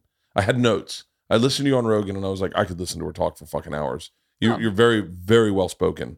Meaning, you put intent behind every word you say to come across and show a point. I don't always do that, and it's and it's it makes listening to you very easy Hmm. because there's not a lot of bullshit in between. I don't want to waste your time. Yeah, and you're very direct. Um, you're also very intelligent. You seem to have an angle on just about everything Joe would bring up. You had an you would you you could go back and forth with him on you know fucking universal income versus welfare versus Andrew Yang, ver- like oh, just and then And also to to make it clear, like also I don't know is a very legitimate stand to take. I think few like there is this sort of feeling that like saying I don't know or I don't know enough about this is Yeah. not good enough. Like you don't actually have to have an opinion on everything. I just happen to have an opinion on those things. Yeah, oh yeah. Well, but I but and then I was like, and then you were like, yeah, well, my podcast isn't. It, it's not necessarily like this. It's more scripted. And immediately I was like, that's not what I want to hear. I want to hear. I want her hear her hang. And then I listened to it today, and I was like, I was like, oh, this is a pretty good podcast. Thank you. It's it's like an NPR podcast. yeah, yeah. It has a point. It has an angle. it's Um, not like wandering, which is maybe the difference. That's what I do. Right. Uh, mine's wandering in circles sometimes. I think people could argue that sometimes they hear the same stories over and over. podcast. oh no. This is clearly Listen, a sore point. no i no i i am I, when i was first started this podcast i was very i was i would listen to what people said Hmm. and then and some of the notes were like hey man you're clearing your teeth a lot like i go That's actually a legit that's a legit response. yeah and i went okay Because that kind of auditory stimulation can drive people nuts. yep and so i was like all right i'll stop doing that and then they're like hey man the big one the big one was you're not letting anyone talk Mm. You're interviewing people, but you're not listening to them, and you're talking over them. And when they start a story, you interrupt them to tell them and like, what's that Instagram handle? Yeah, yeah. And so I, I have tried my best to, to to eliminate that. But part of that is the what I feel like the people that listen. I think they know it, me so well now that they go, "Oh, of course he's going to tell her about the machine." Well, isn't there also a sort of comedian like improv part, like the yes and that you're Mhm. doing? Like you hear something somebody says and you're like, oh, I can add to that. Like It's- there's it that kind of- impulse. Yeah, but I don't know what I can add to your story. Technically, I don't know what. I don't know. You almost got arrested because you robbed a train. Yeah. Yeah pretty it's uh yeah it's it's interesting but i but i i i i feel like a podcast it should be whatever you want it to be my my wife when she started hers she was like very in very like i want to get female um females that are married to comedians wives of comedians i want to bring them on i want to talk to them and i was like i wouldn't corner yourself into one thing that is very specific. Yes. yeah, and, and or or a pot the uh, good friend of mine, Duncan Trussell's good friend of Joe's as well, um, said to me one time about Letterman. I idolize David Letterman. I, he's the greatest that ever did that genre, in my opinion. And and uh, and I've done a bunch. I did a lot, a bunch of late night shows, so I know I'm. I just think he's the greatest. But he said, "Isn't it crazy that David Letterman never got to change?" Like he started with one format, and then he had to do that same format for 20 years. He goes, "A podcast can be whatever you want it to be." yeah. And I remember in that podcast with Duncan, I had a panic attack. And I said, um, I think I'm having a panic attack. And he said, let's do a guided meditation. And he did a 15 minute guided meditation That's lovely. on my podcast. And he goes, You couldn't do this on Letterman. yeah. And I was like, Oh, that's interesting. And so I I started listening to your podcast and I went, oh, okay, I like this. I was like, I like this. And they're not, it's just a little more thoughtful. Yes, and uh, the- the point that I wanted to make with the podcast is that we all have felt lost at a certain point, and one of the challenges when you have felt lost is telling that story to yourself about what happened, like the processing of this thing that felt so overwhelming and that you had no control over mm-hmm. is is a challenge not just to get through but also on the other end of it to process. Like what is the story that you then tell to yourself about that experience so that you can it doesn't feel like it's overwhelming to you like especially trauma based ones like everyone has a different time that they felt lost and sometimes they're fun and sometimes it's traumatic and especially with the traumatic ones i feel like this you you lose your sense of self in the in the process and to restore your sense of self you need to find your voice your perspective about what happened and so i try to like that's been sort of my ongoing struggle and it's something that i feel like maybe i'm well equipped at, to do and other people are less well equipped to do or I, I just i guess a lot of people reach out to me and say i am going through some shit right now and i don't know how to feel about it and what to do about it and i feel trapped by it. And it's like well you you can also have this sort of meta perspective of your own experience where you are looking down at the maze that you're stuck in and you can tell yourself a story about your own journey. And that is how you get out. So if i can help people find their voice and find their perspective about their experience by drawing upon my own sort of intuitive understanding based upon my experience then that's a good thing and it's also a worthwhile podcast to listen to Yeah. I had I, I came out of we were talking about that travel channel show I did.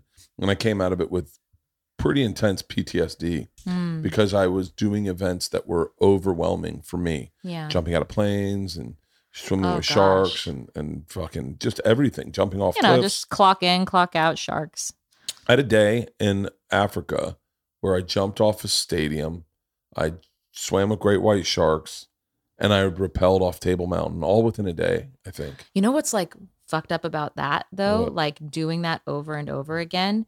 One might call those peak experiences, right? Yeah. Peak experiences are not supposed to happen over and over and over again. Like peak experiences are peak because they are like a moment in your life that maybe you only have one peak experience of your life Yeah. that you then sort of like have your whole sort of microcosm of your world like this is you and your experience and this is like a definitive moment for you and Yeah. it defines who you are and if you are having peak experiences over and over and over again what is your brain doing? Like, I am not surprised that you have PTSD because you have no time to process peak experiences, which are peak for a reason. They're like, they're tapping into your most base survival instincts. Oh, and you're just like, yeah, you know, another day at the office. Like, what? Yeah, I would have three a day. You're not do- supposed to do that. I would we would do three a day, and I would I'd have them, and there would be two. It would be for two weeks, and then I'd be off for a week, and then we go back for two weeks. I did that for four years, and I and then and I just I I had a really hard time processing things Mhm. and everything. My Leanne would be the better one to tell you this, but everything was at a level ten. Mm-hmm. Everything was at level ten. I couldn't, and I and I needed all my experiences to be at a level ten. Mm-hmm. I still have a problem with that a little bit. Right now, I'm I'm uh, right now I'm going through that. Uh, I did. I had a really, really, really intense uh, four week run on the road. I, mean, I lived in a tour bus, but it was like, I mean, just you know, I just started doing arenas, and uh, and so I didn't realize I was doing arenas. Like I knew my buddy was doing arenas. He was telling me I, I'm- I'm going out. and I'm doing arenas now. I was like, fucking badass. I go, how? That's got to be awesome. And then Like, I got to Green Bay, role? and I was like, oh wait, this is an arena. And they're like, yeah, yeah, you- you're doing a bunch of arenas now. And I was like, oh, I didn't know I was doing. I really didn't know I was doing arenas. I don't really pay much attention to the size of the venue. I just look at, I look at the numbers, and then I go, what needs to be sold, and I'll focus on that. And I, but I don't, I don't think I, I don't think I was. And then I, I did the first arena, and like it was just, it was oh an overwhelming experience. And then Yeah. then I went to Florida State. I had, I mean, I went to school at Florida State. Uh, right, right when I left, I was written up in Rolling Stone magazine as the number one party animal in the country, and uh, and I wasn't really, I wasn't ceremonial. Like they didn't celebrate my leaving. The the school kind of hated me, and they just Oh. wanted me to get out. Oh. And so it kind of stunk. My leaving kind of stunk, and I felt like I didn't have a connection with the school anymore. yeah. Um, although I had the greatest time you could ever have in college, I felt like I felt like I I it was soured by some teachers failed me in some classes because they felt like I had sullied the name of the school, and they weren't. Did you do the work? Yeah, I did the work, and then I went in, and I was like, I was like, well, can I make up the work? And this guy's like, you can go fuck yourself. How you like that? Whoa. was a teacher, and I was like, I was like, excuse me. I was like, he's got to be joking. can't right? get away with that anymore. Oh, no. He was like, he was like, I'll tell you what, man. I spent my entire time getting my doctorate at this school, and you've just trashed the name of the school. He's like, I my goal why? is Why did you singularly trash the name of the school? You're a it was student. a pretty, I whatever, I, who knows? It was a pretty big article. It was before fame was like a thing. Hmm. You know, it was like 1997, so like no, no one was famous. Like now, it's I feel like everyone's famous, but like it was a big deal. And this guy literally told me to go fuck myself, and then I'm sorry. and told me, no, no, no, I think you had dealt with worse stuff. And so, well, yeah, I can also be sorry. yeah, you can also be sorry. I can accept that apology. Thank you. so no, I can feel that. I can feel that genuine. Uh, and so I didn't have a connection. I I felt I, I was sour when I left. Also, like, I don't. That bugs me out. Like, he was still a professor who had a duty to you as a student. I would like to get his name, but you know what? I don't need to. I, I would like to get his name, but I don't need to. He also had like a really weird version of you in his head. He didn't like me at all. He spent one class reading my article out loud in the class. Whoa. he sat everyone down and he, and he read the article and he picked apart the article and he deconstructed the article to my whole class. It was a, it was a journal. It was a writing class. So I guess he felt, but he That's he weirdly aggressive to do to a very student. aggressive and he kind of humiliated me throughout that entire class. And I, I was unaware, I was unaware that that would be something someone would do. So I kind of was like a good sport about it. Okay. And I figured if I threw a temper tantrum, I'm not going to look good in that. That sure. so I just kind of rolled with it. And I was like, yeah. I was like, yeah, you know, party, you know, whatever. I just kind of maybe played into the character. So then when he failed me, I was very shocked that I was like, I was a good guy. Yeah, I, let thought we were on the same page. I we're all like, all I me. humiliated. I got humiliated. We're on. Yeah, we're cool. and No. uh and then I left and, and then but then in coming back and I, I performed at Florida State. I performed I performed in the same place I saw Nirvana play. Like I performed at the Civic Center. Cool. There's an arena. And it was, I mean, like that whole day was just processing emotion. Because like I went on I went on campus and people were coming up to me and they were like, uh, "Welcome back, Birdie Boy," and I was just like, I mean, sobbing, crying, walking around campus, and people. And I posted something on Instagram so everyone knew I was on campus. Yeah. So kids were coming out of their dorm rooms and trying to find me, and it was like the greatest. And then it ended with me. They gave me the spear that Chief Osceola throws into the center of the thing, and then I. It was fucking greatest day of my life. It was the greatest fucking day of my life.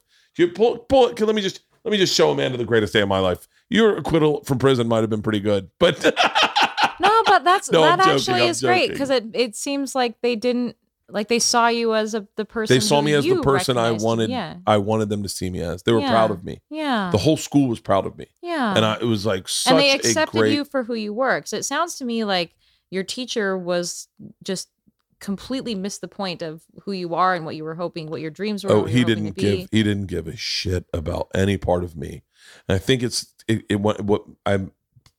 I was curious in the middle of telling you this. I was like, why am I telling her this? And I think I realized it. it it's that same feeling you must have about those prosecutors and the people that did you wrong, where you go, I'm not who you thought I was. Mhm. You're and I need you, projecting on me. and I need you to know who I am. Yeah, And that was when I left Florida State. I was like, I'm not an idiot who had bad intentions for this college. yeah, Like I was a good, I'm a good person. yeah. And uh, and when I came back, they treated me like they treated me like fucking Florida State treated me like goddamn gold. I've never, I will always have a place in my heart for that school for as long as I live, just because of how they were just so kind to me. Every, every Mhm. all the students, all the t- everyone that saw me, it was fucking really fucking magical. and they accepted you for who you were. Yeah. So maybe if you can perform an arena in Italy, Okay, on it. That's what's been holding me when do you think you'll when do you think you'll go back to Italy? So I have been back to Italy already once. Really? Um, I did. Uh, I actually gave a talk there. Um, So at, how famous are you in Italy? well, how famous is O.J. Simpson here in the U.S.? Oh wow, that's pretty crazy. That's what they call me over there. They call you the they they don't call me Juice, but they they basically are like you're the O.J. Simpson of Italy. You should do a rental car commercial Oh God, where I'm running. in Italy, in Italy, and be like, hurts. no, thank you. No, um, I actually went um the Italy Innocence Project, which did not exist while I was um still in prison, invited me to go and speak there for them to speak about trial by media. Um, and so I went, I kind of did what you're talking about. It wasn't an arena, but it was an auditorium and it was full of Italian people. Um, and How was your reception? Well, I was terrified going into it. I did not know. I like did not know if people were going to be throwing shit at me. Like I had no idea. But um I went up there, I did my thing, I told my bit um and standing applause the entire the entire auditorium. Um I was I I, I had special protection while I was there because there you know they're paparazzi crazy and also like I had received death threats so it was like a whole big thing. I had um a personal guard sort of like take me off stage and down into the basement of this like big building where I was basically hiding out the entire time this conference was happening.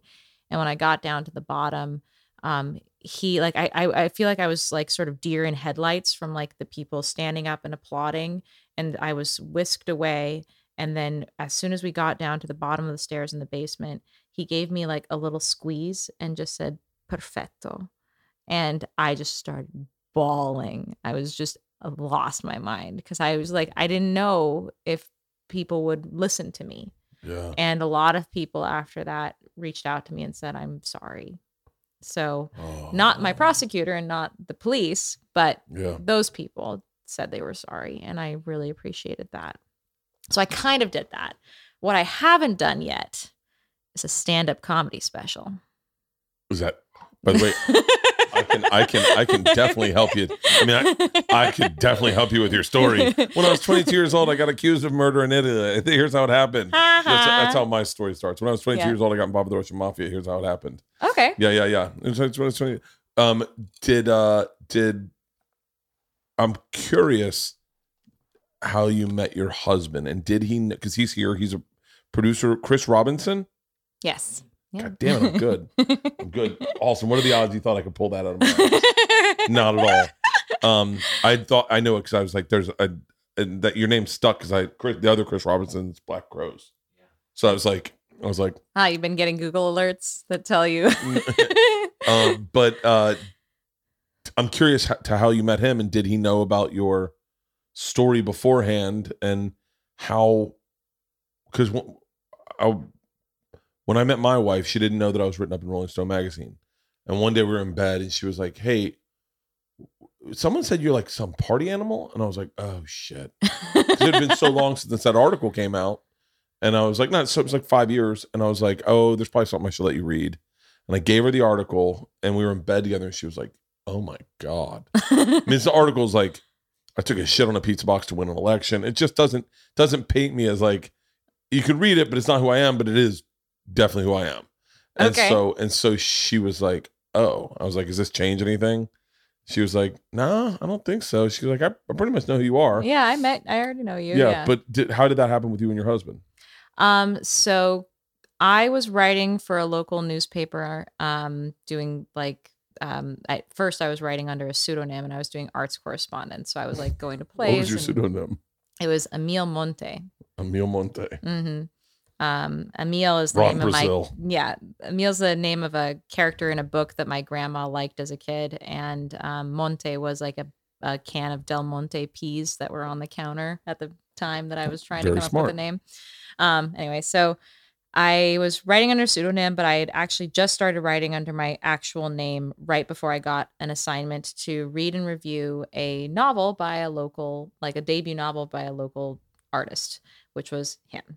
I didn't know who he was. I had no idea. I was just given a copy of his book and asked to review it for the paper. And the name of this book is, War of the Encyclopaedists. and it's about. It's um, about two best friends, um, one of whom gets deployed in I- Afghanistan or Iraq, Iraq, and the other is deployed to uh, poetry school, and um, they stay in touch by writing this Wikipedia page to each other about each other. Meanwhile, they have um, weird thruple, quadruple situations. Hilarity ensues Yeah. the opening scene is um them going to like an arts costume party where one of them is dressed as um he's on a date with someone who's dressed as sexy Osama bin Laden. Um anyway, it's it's- Yeah. it's a funny book. It's it's funny and it's moving. Like it has a really cool there's a artist person who has like an abortion um and her like depicting like she there's this drawing that she does as she sort of feels this like thing inside of her unraveling. Um anyway it's a it's a good book. Um i wrote a rave review about it. Really? and i like to say that i wasn't sleeping with him until after i read his book. So um but yeah i didn't know who he was. I wasn't ever planning on meeting him. I just wrote and reviewed a book uh, or reviewed his book and then the day after i Under the name Amanda Knox or yes still- under the name Amanda Knox was like one of the first articles that I was writing under my actual name. And I reviewed it, submitted it, and the day after I submitted it, I walked out of my apartment building and I noticed that there was a flyer up in like the diner window across the street and it was for a book reading of his book and I was like, "Oh shit. I never go out. I never go see anybody. I never do anything. Maybe I should just go to my local bookstore and check out this book reading for this book that I just read. Sounds kind of fun. I'm just going to like duck in and try to be invisible." And of course it was um I I ducked in and I was not invisible. Um, but I got to see him do his reading, and afterwards, I asked him for an interview. Um, and it was him and his best friend. They wrote a book together. I thought that was really interesting. So I, um, I went and hung out with them. We drank scotch, watched Star Trek, chatted. Um, and at the end of the interview, he just shook my hand and said, "We should be friends." And I was like, "Oh, I can make friends with people. Like this was very shortly after I was fully exonerated and I was no longer being hunted down by the Italian justice system. And I was like, huh, I can grow roots. I can like be friends with people like a normal person. Wow. So he was one of the first friends that I made since being fully exonerated. And we didn't start dating until like nine months later. But that was great because he didn't know much about my case. He actually he had he had heard about it, like he knew that it was a case. Um, but he thought it had something to do with defenestration, like someone being pushed out of a window. He had no idea that it was, you know, what it was. I heard the same story, but the hook was on his hand, foot. Did you ever? I've, I've that's a joke I've been saying my entire life. Is it's it's from Meatballs. I don't know. Meatballs is a Bill Murray movie, and he tells the story about the guy, and and the whole time he's got a hook in his shirt, and he just comes out and he goes, he goes, and then he had a hook, and they go, whoa, and they all start walking away, and I think Spaz, one of the guys, goes, I heard the same story, but the hook was on his foot, and so it's so it's like him, it's it's a reference of him going, oh yeah, yeah, I heard your story. The guy they threw some people out a window, and you're yeah, like, it's not no, the same story at all. No, yeah. no. yeah. He looks a lot like my one of my best friends. Yeah. Yeah, Miles Mosley. Yeah. Is that a comedian? No, no, it's guy guy that was just one of the best dudes in the world. So Chris did him- stand up. What? No way. It's, I've done some open mics. Hmm. Never really seriously pursued it. Well, you're in Seattle. Seattle's got a great scene. Yeah, we've Yeah. had good time. Yeah. Yeah. I like seeing him tell jokes. So then, so then, was there a breakdown night? where you're like, all right, we should go to dinner. We should probably talk about this whole thing. Honestly, no. Um, he started dating me before he even read my book. Um, I mean, was that like, did people know about you? By the way, you have the best goddamn baby in the world. yeah, is she's fucking- this so baby is, like, silent. This was not Georgia, and this was not Isla. She's the best, actually. She's She we've already be- taken her on one trip, and she like did not ever fuss at all. She's the best. The main thing is I didn't Google her. Yeah, You he, didn't. Yes. So the the really important thing that Chris did when he met me is he didn't Google me. He just wanted to meet me and be around me as Did you, my own have, person. did you, were your buddies like, bro, you know who she is, right? And you're just like, hang Mhm. on, I'm, I'm, I like her. yeah, exactly. fuck- They everyone's always like, what do you think? Did she- did she?" That's Yeah. always the first question. And I was like, fuck that question. I don't, I don't want to look at her through that lens of this whole bullshit. Yeah. So he didn't. And then eventually the tabloids found out about him and started calling him my boy toy and like horrible stuff. People photoshopped knives into pictures of him and like people made comments about how he must be a freak who's in- in love with like a psychopath or whatever. And he eventually read my book. Um, I think he read it. It was shortly before the Netflix documentary came out um, because the Netflix documentary is coming out and it was going to be bringing that whole experience up of, in my life again. Um, so he wanted to be knowledgeable of it. And then he's had like this whole journey of like accepting, not accepting the fact that like people irrationally hate me. Um, he struggles with it way more than I do at this point. Um, I think because and he's really like one of the main reasons why I'm even sitting here in front of you today because when he met me I was in hiding. I was not I was not I was not in the world.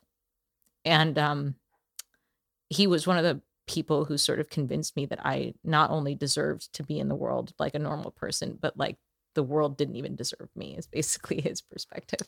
So like Gosh. um Chris Robinson So- hitting dingers over here. yeah. Jesus Christ. yeah, no, he's he's Does he say stuff like you're sitting on the couch? He's like, come on, don't stay on the couch. It's like being in prison. Let's go do stuff. And you go, oh. he's us constantly saying things to me like I wish that you believed in yourself and you didn't let all of the horrible stuff that happened to you like let bring you down and like Yeah. you you deserve so much better and um I mean, I wish she was as proud of herself as I am of her. And she's not. You know, she she doesn't have a she doesn't love herself as much as I love her. Right? She doesn't Yeah. see she's not inspired by her. Which is like probably a good thing, but Yeah. I love myself way more than my wife would ever love me. I love myself so much. You have no idea. I'm fucking, I mean, yeah, this is just you know a room what? It's celebrating pretty me. Great. Who is your artist, by the way? I Brett love Brock. It's so good. Like, Yeah, Brett he's Brock. So good at being like the expressions are fabulous. I want to like see if he'll do us a family portrait for us. Uh, yes. I can make that happen. I'm gonna text him right now. He uh he probably doesn't know this is my phone number. I'd call him. Hey, it's Bert, new phone. Period. Can you do a family portrait for Amanda Knox and draw it?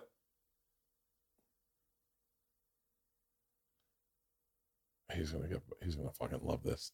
He's a really talented guy, and he was he was a fucking home run for me. Uh, This is this this wall m- m- reminds me of when I took control of my career. I mean, it's gorgeous. I And love his there, some of these drawings. I, So, I absolutely Can I ask like how the vision for these drawings happened? Like, did Yeah. you have a vision and then he like brought it to life, or did he like just say, "I have a vision. You're gonna be in a school uniform wearing roller skates, So I'll show you. and you're gonna love it." So um, he would go. I wish I could get more of them because yeah, you could see exactly. Um. So okay, you ready? Yes. So where's my Philly one? See this one right here? yes. So this is a story I told. Um, there's a story I told about um, Ralph Sampson. Ralph Sampson uh, is a professional basketball player Okay. who hazed me when I was a child. Um, yeah, I, I I wonder how much trauma I fucking have pent up. I mean, you keep saying things that and so I makes me feel said, like I said, people are mean to you. I wrote to him. Um. Oh shit! I just. Oh fucking- wow, cool. He's great. But I said to him, "Hey, uh, can you send me? I want to do one for. I want to do one for Philly." So he sends me like these rough sketches. Oh yeah. and then and then I go, "Yeah, but I want it to kind of look like this. I want it to Okay. look like this." So then he mashes them up, and he has me standing like that, and That then is has Ralph dope. Sampson behind me. So it was, it was really fun. It was a lot of fun. So like, I text him and I go, "Hey, Sober October was the, that's my favorite poster right there." And I said, um, "Hey, this is our first Sober October. Can you make me and Tom look like the Blues Brothers?" And he was like, "Well, shouldn't I put Ari and Joe in it?" And I was like, "Oh yeah." I was like, "Yeah, put Ari as as uh as what's her name, Margot, whoever the fuck was the female in that. Right, I think right. it was it was Princess Leia. Yeah. Um, I don't know famous I- people's names. I'm, I'm, sorry. I'm, just in a movie with Mark Hamill. I should know her name. Um, Carrie, Carrie, Fisher. Fisher. And he's like, and I'll make Joe as James Brown. And I was like, oh, great. Or we did the facts of life. Or I'd, I'd or I'd say like, hey man, I'm gonna be in um, Hawaii. Can you have me riding? Get, just put me riding a shark or something. Okay. And this one, this is our family portrait. This is my favorite. That's me, Oh, Priscilla, that's sweet. Leanne, Georgia, and Isla. And I was like, but it was really fun. It was really, really fun because I was just claiming my career. Like I was just taking control of it, where I was like, if I promote a little bit, uh, then I can, then I won't come home from a city and people go, when are you going to be in Chicago? If I just a little bit of extra work and I'll put it on Instagram, I'll, I'll get the thing. I'll say, this is a poster for Chicago.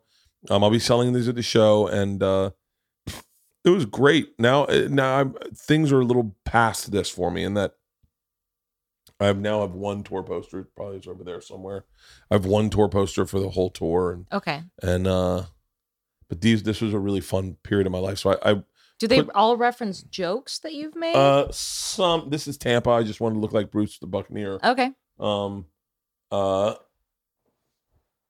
some there was a period of time where me and this guy Tom Segura were fat shaming each other. Okay. So anytime I could put uh, Tom in a video and make him look fat, or like I was going to Cleveland and I had uh, their quarterback from the time was was partying, and I had a picture of me out partying him, Johnny Manziel, and uh, you have this.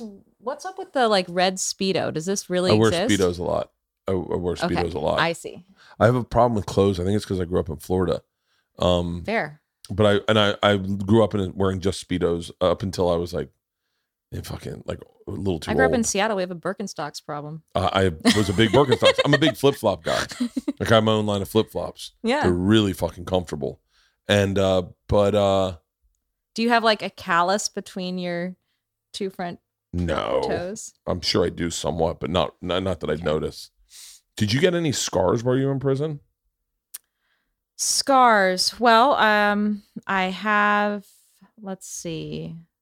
I wasn't. So I never got like beaten up in prison. Just like little scars, like just cut your foot and you're like, oh shit. Like I have a scar on my foot right here that I I remember where I was when I got. Every time I see that scar, I Hmm. remember that night. my Hmm. buddy's Croy's house, and, my, and his mom was trying to get it to stop bleeding, but I'd been drinking all day, and we couldn't get it to stop bleeding. And then I went into the doctor the next day, and I, it was the first time I was told I had high blood pressure, and I was like, "Oh, that's impossible. I don't have high blood pressure." But I, Mm. every time I see that scar, I think about that any scar. Like now I have a big scar on my elbow, and I Hmm. because I had surgery. Do uh, emotional scars count? There, th- there are Yeah. just certain things that I'll never forget. Like wh- what's something you run into? And I'll wrap this up. I, your baby's been too perfect. like I, I um what's something you, that that creeps up on you um like where you like a smell or something where it just takes you back to Mm. that Actually, there's a I have a good story about this. Um, so I didn't spend that much time in Italy, um, not in prison. Spent the Yeah. vast majority of my time in Italy in prison. very few people do that keep going Yes. Um, I don't recommend it. Um, it was so I basically became fluent in Italian in prison. I was not fluent in Italian before. So there are certain things that I learned in wait so wait so prison. i hate to do this Yes. interrupt you please. so is that like if an italian person came to america and learned english in prison he'd be like so yo what's up motherfucker Yeah. And- for yeah. real Yes, absolutely. So there there were certain hilarious. terms that I thought were just the normal terms that Oh. the priest had to continually um, tell me were not the correct terms. Um, like I kept referring like um, so uh, sedia is is the word for chair. It's um, very similar to the word sedere, um, which means to sit, or like your sedere is your butt. yeah Um, but I only ever learned the term culo, which is like the the ass, and I was just like throwing out like, oh, let me just sit my ass over here. like, and my priest was just like, what are you saying? Like, you're a good little girl. Like, why are you using these terms? Anyway, so but the better one was when I finally got out of prison, I went, um, I was invited of all things to um, the Seattle International Film Festival Mhm. um, by like a local person, and um, they were showing an Italian film that was with um, Napolitano dialect. Um, and I had only, only ever heard Napolitano dialect in prison. So immediately going into this film, I was like, oh, this will be interesting. I'll just watch this Italian film, see how it goes. And it the the di- the way that people were speaking to each other immediately brought me back into prison and I had there was one moment where someone went up to a window and called out affacciati which in Italian it means eh, we don't really have a word for this in English but it's bring your face to it. So like come to the window basically. And I had only ever heard that term in reference to the prison bars. People telling me, come to the prison bars, I have to talk to you. Like you're in your cell, the guards are outside of the cell. They're like, oi, affacciati. And so that I did not have a good relationship with the bars of my cell. Like I I almost always refused to ever even look at them because they made me feel claustrophobic. And so I did not like the the experience of like having to come up to them and like look through the little slit and like it just bothered me. And so as soon as I heard the person in this film say, "Oh, facciati," I um I started hyperventilating and I had a panic Oh, attack and I had to leave the movie theater. Um because I was just not I was not ready for that. Um so that's one of those things. Jesus. Good God. That uh yeah, that when things cre- when you I always say the thing that makes me cry isn't the thing you think it'll be. Mm. It's like uh I was I'm trying to think of a right way to say this on stage, but when we put our dog Priscilla down, I'm I'm telling this bit on Mm. stage.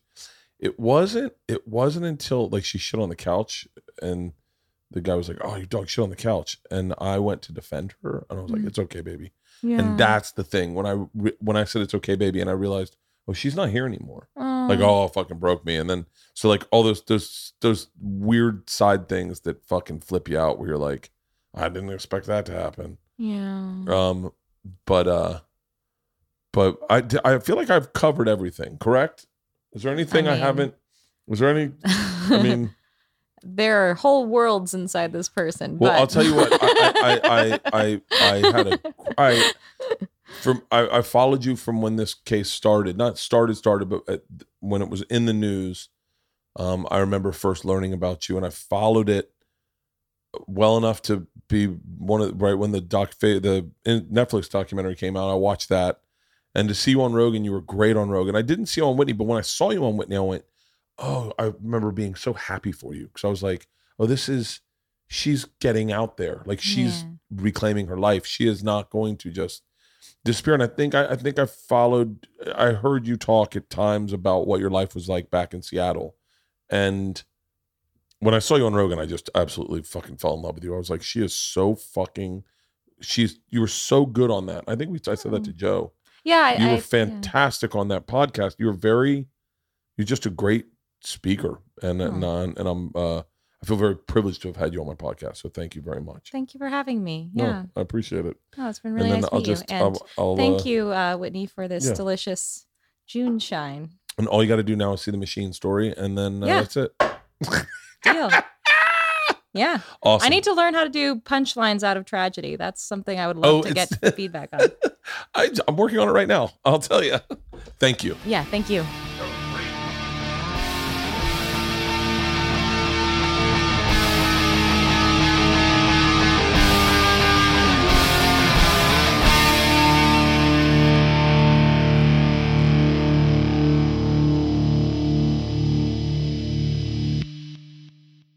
This episode was brought to you by The Machine.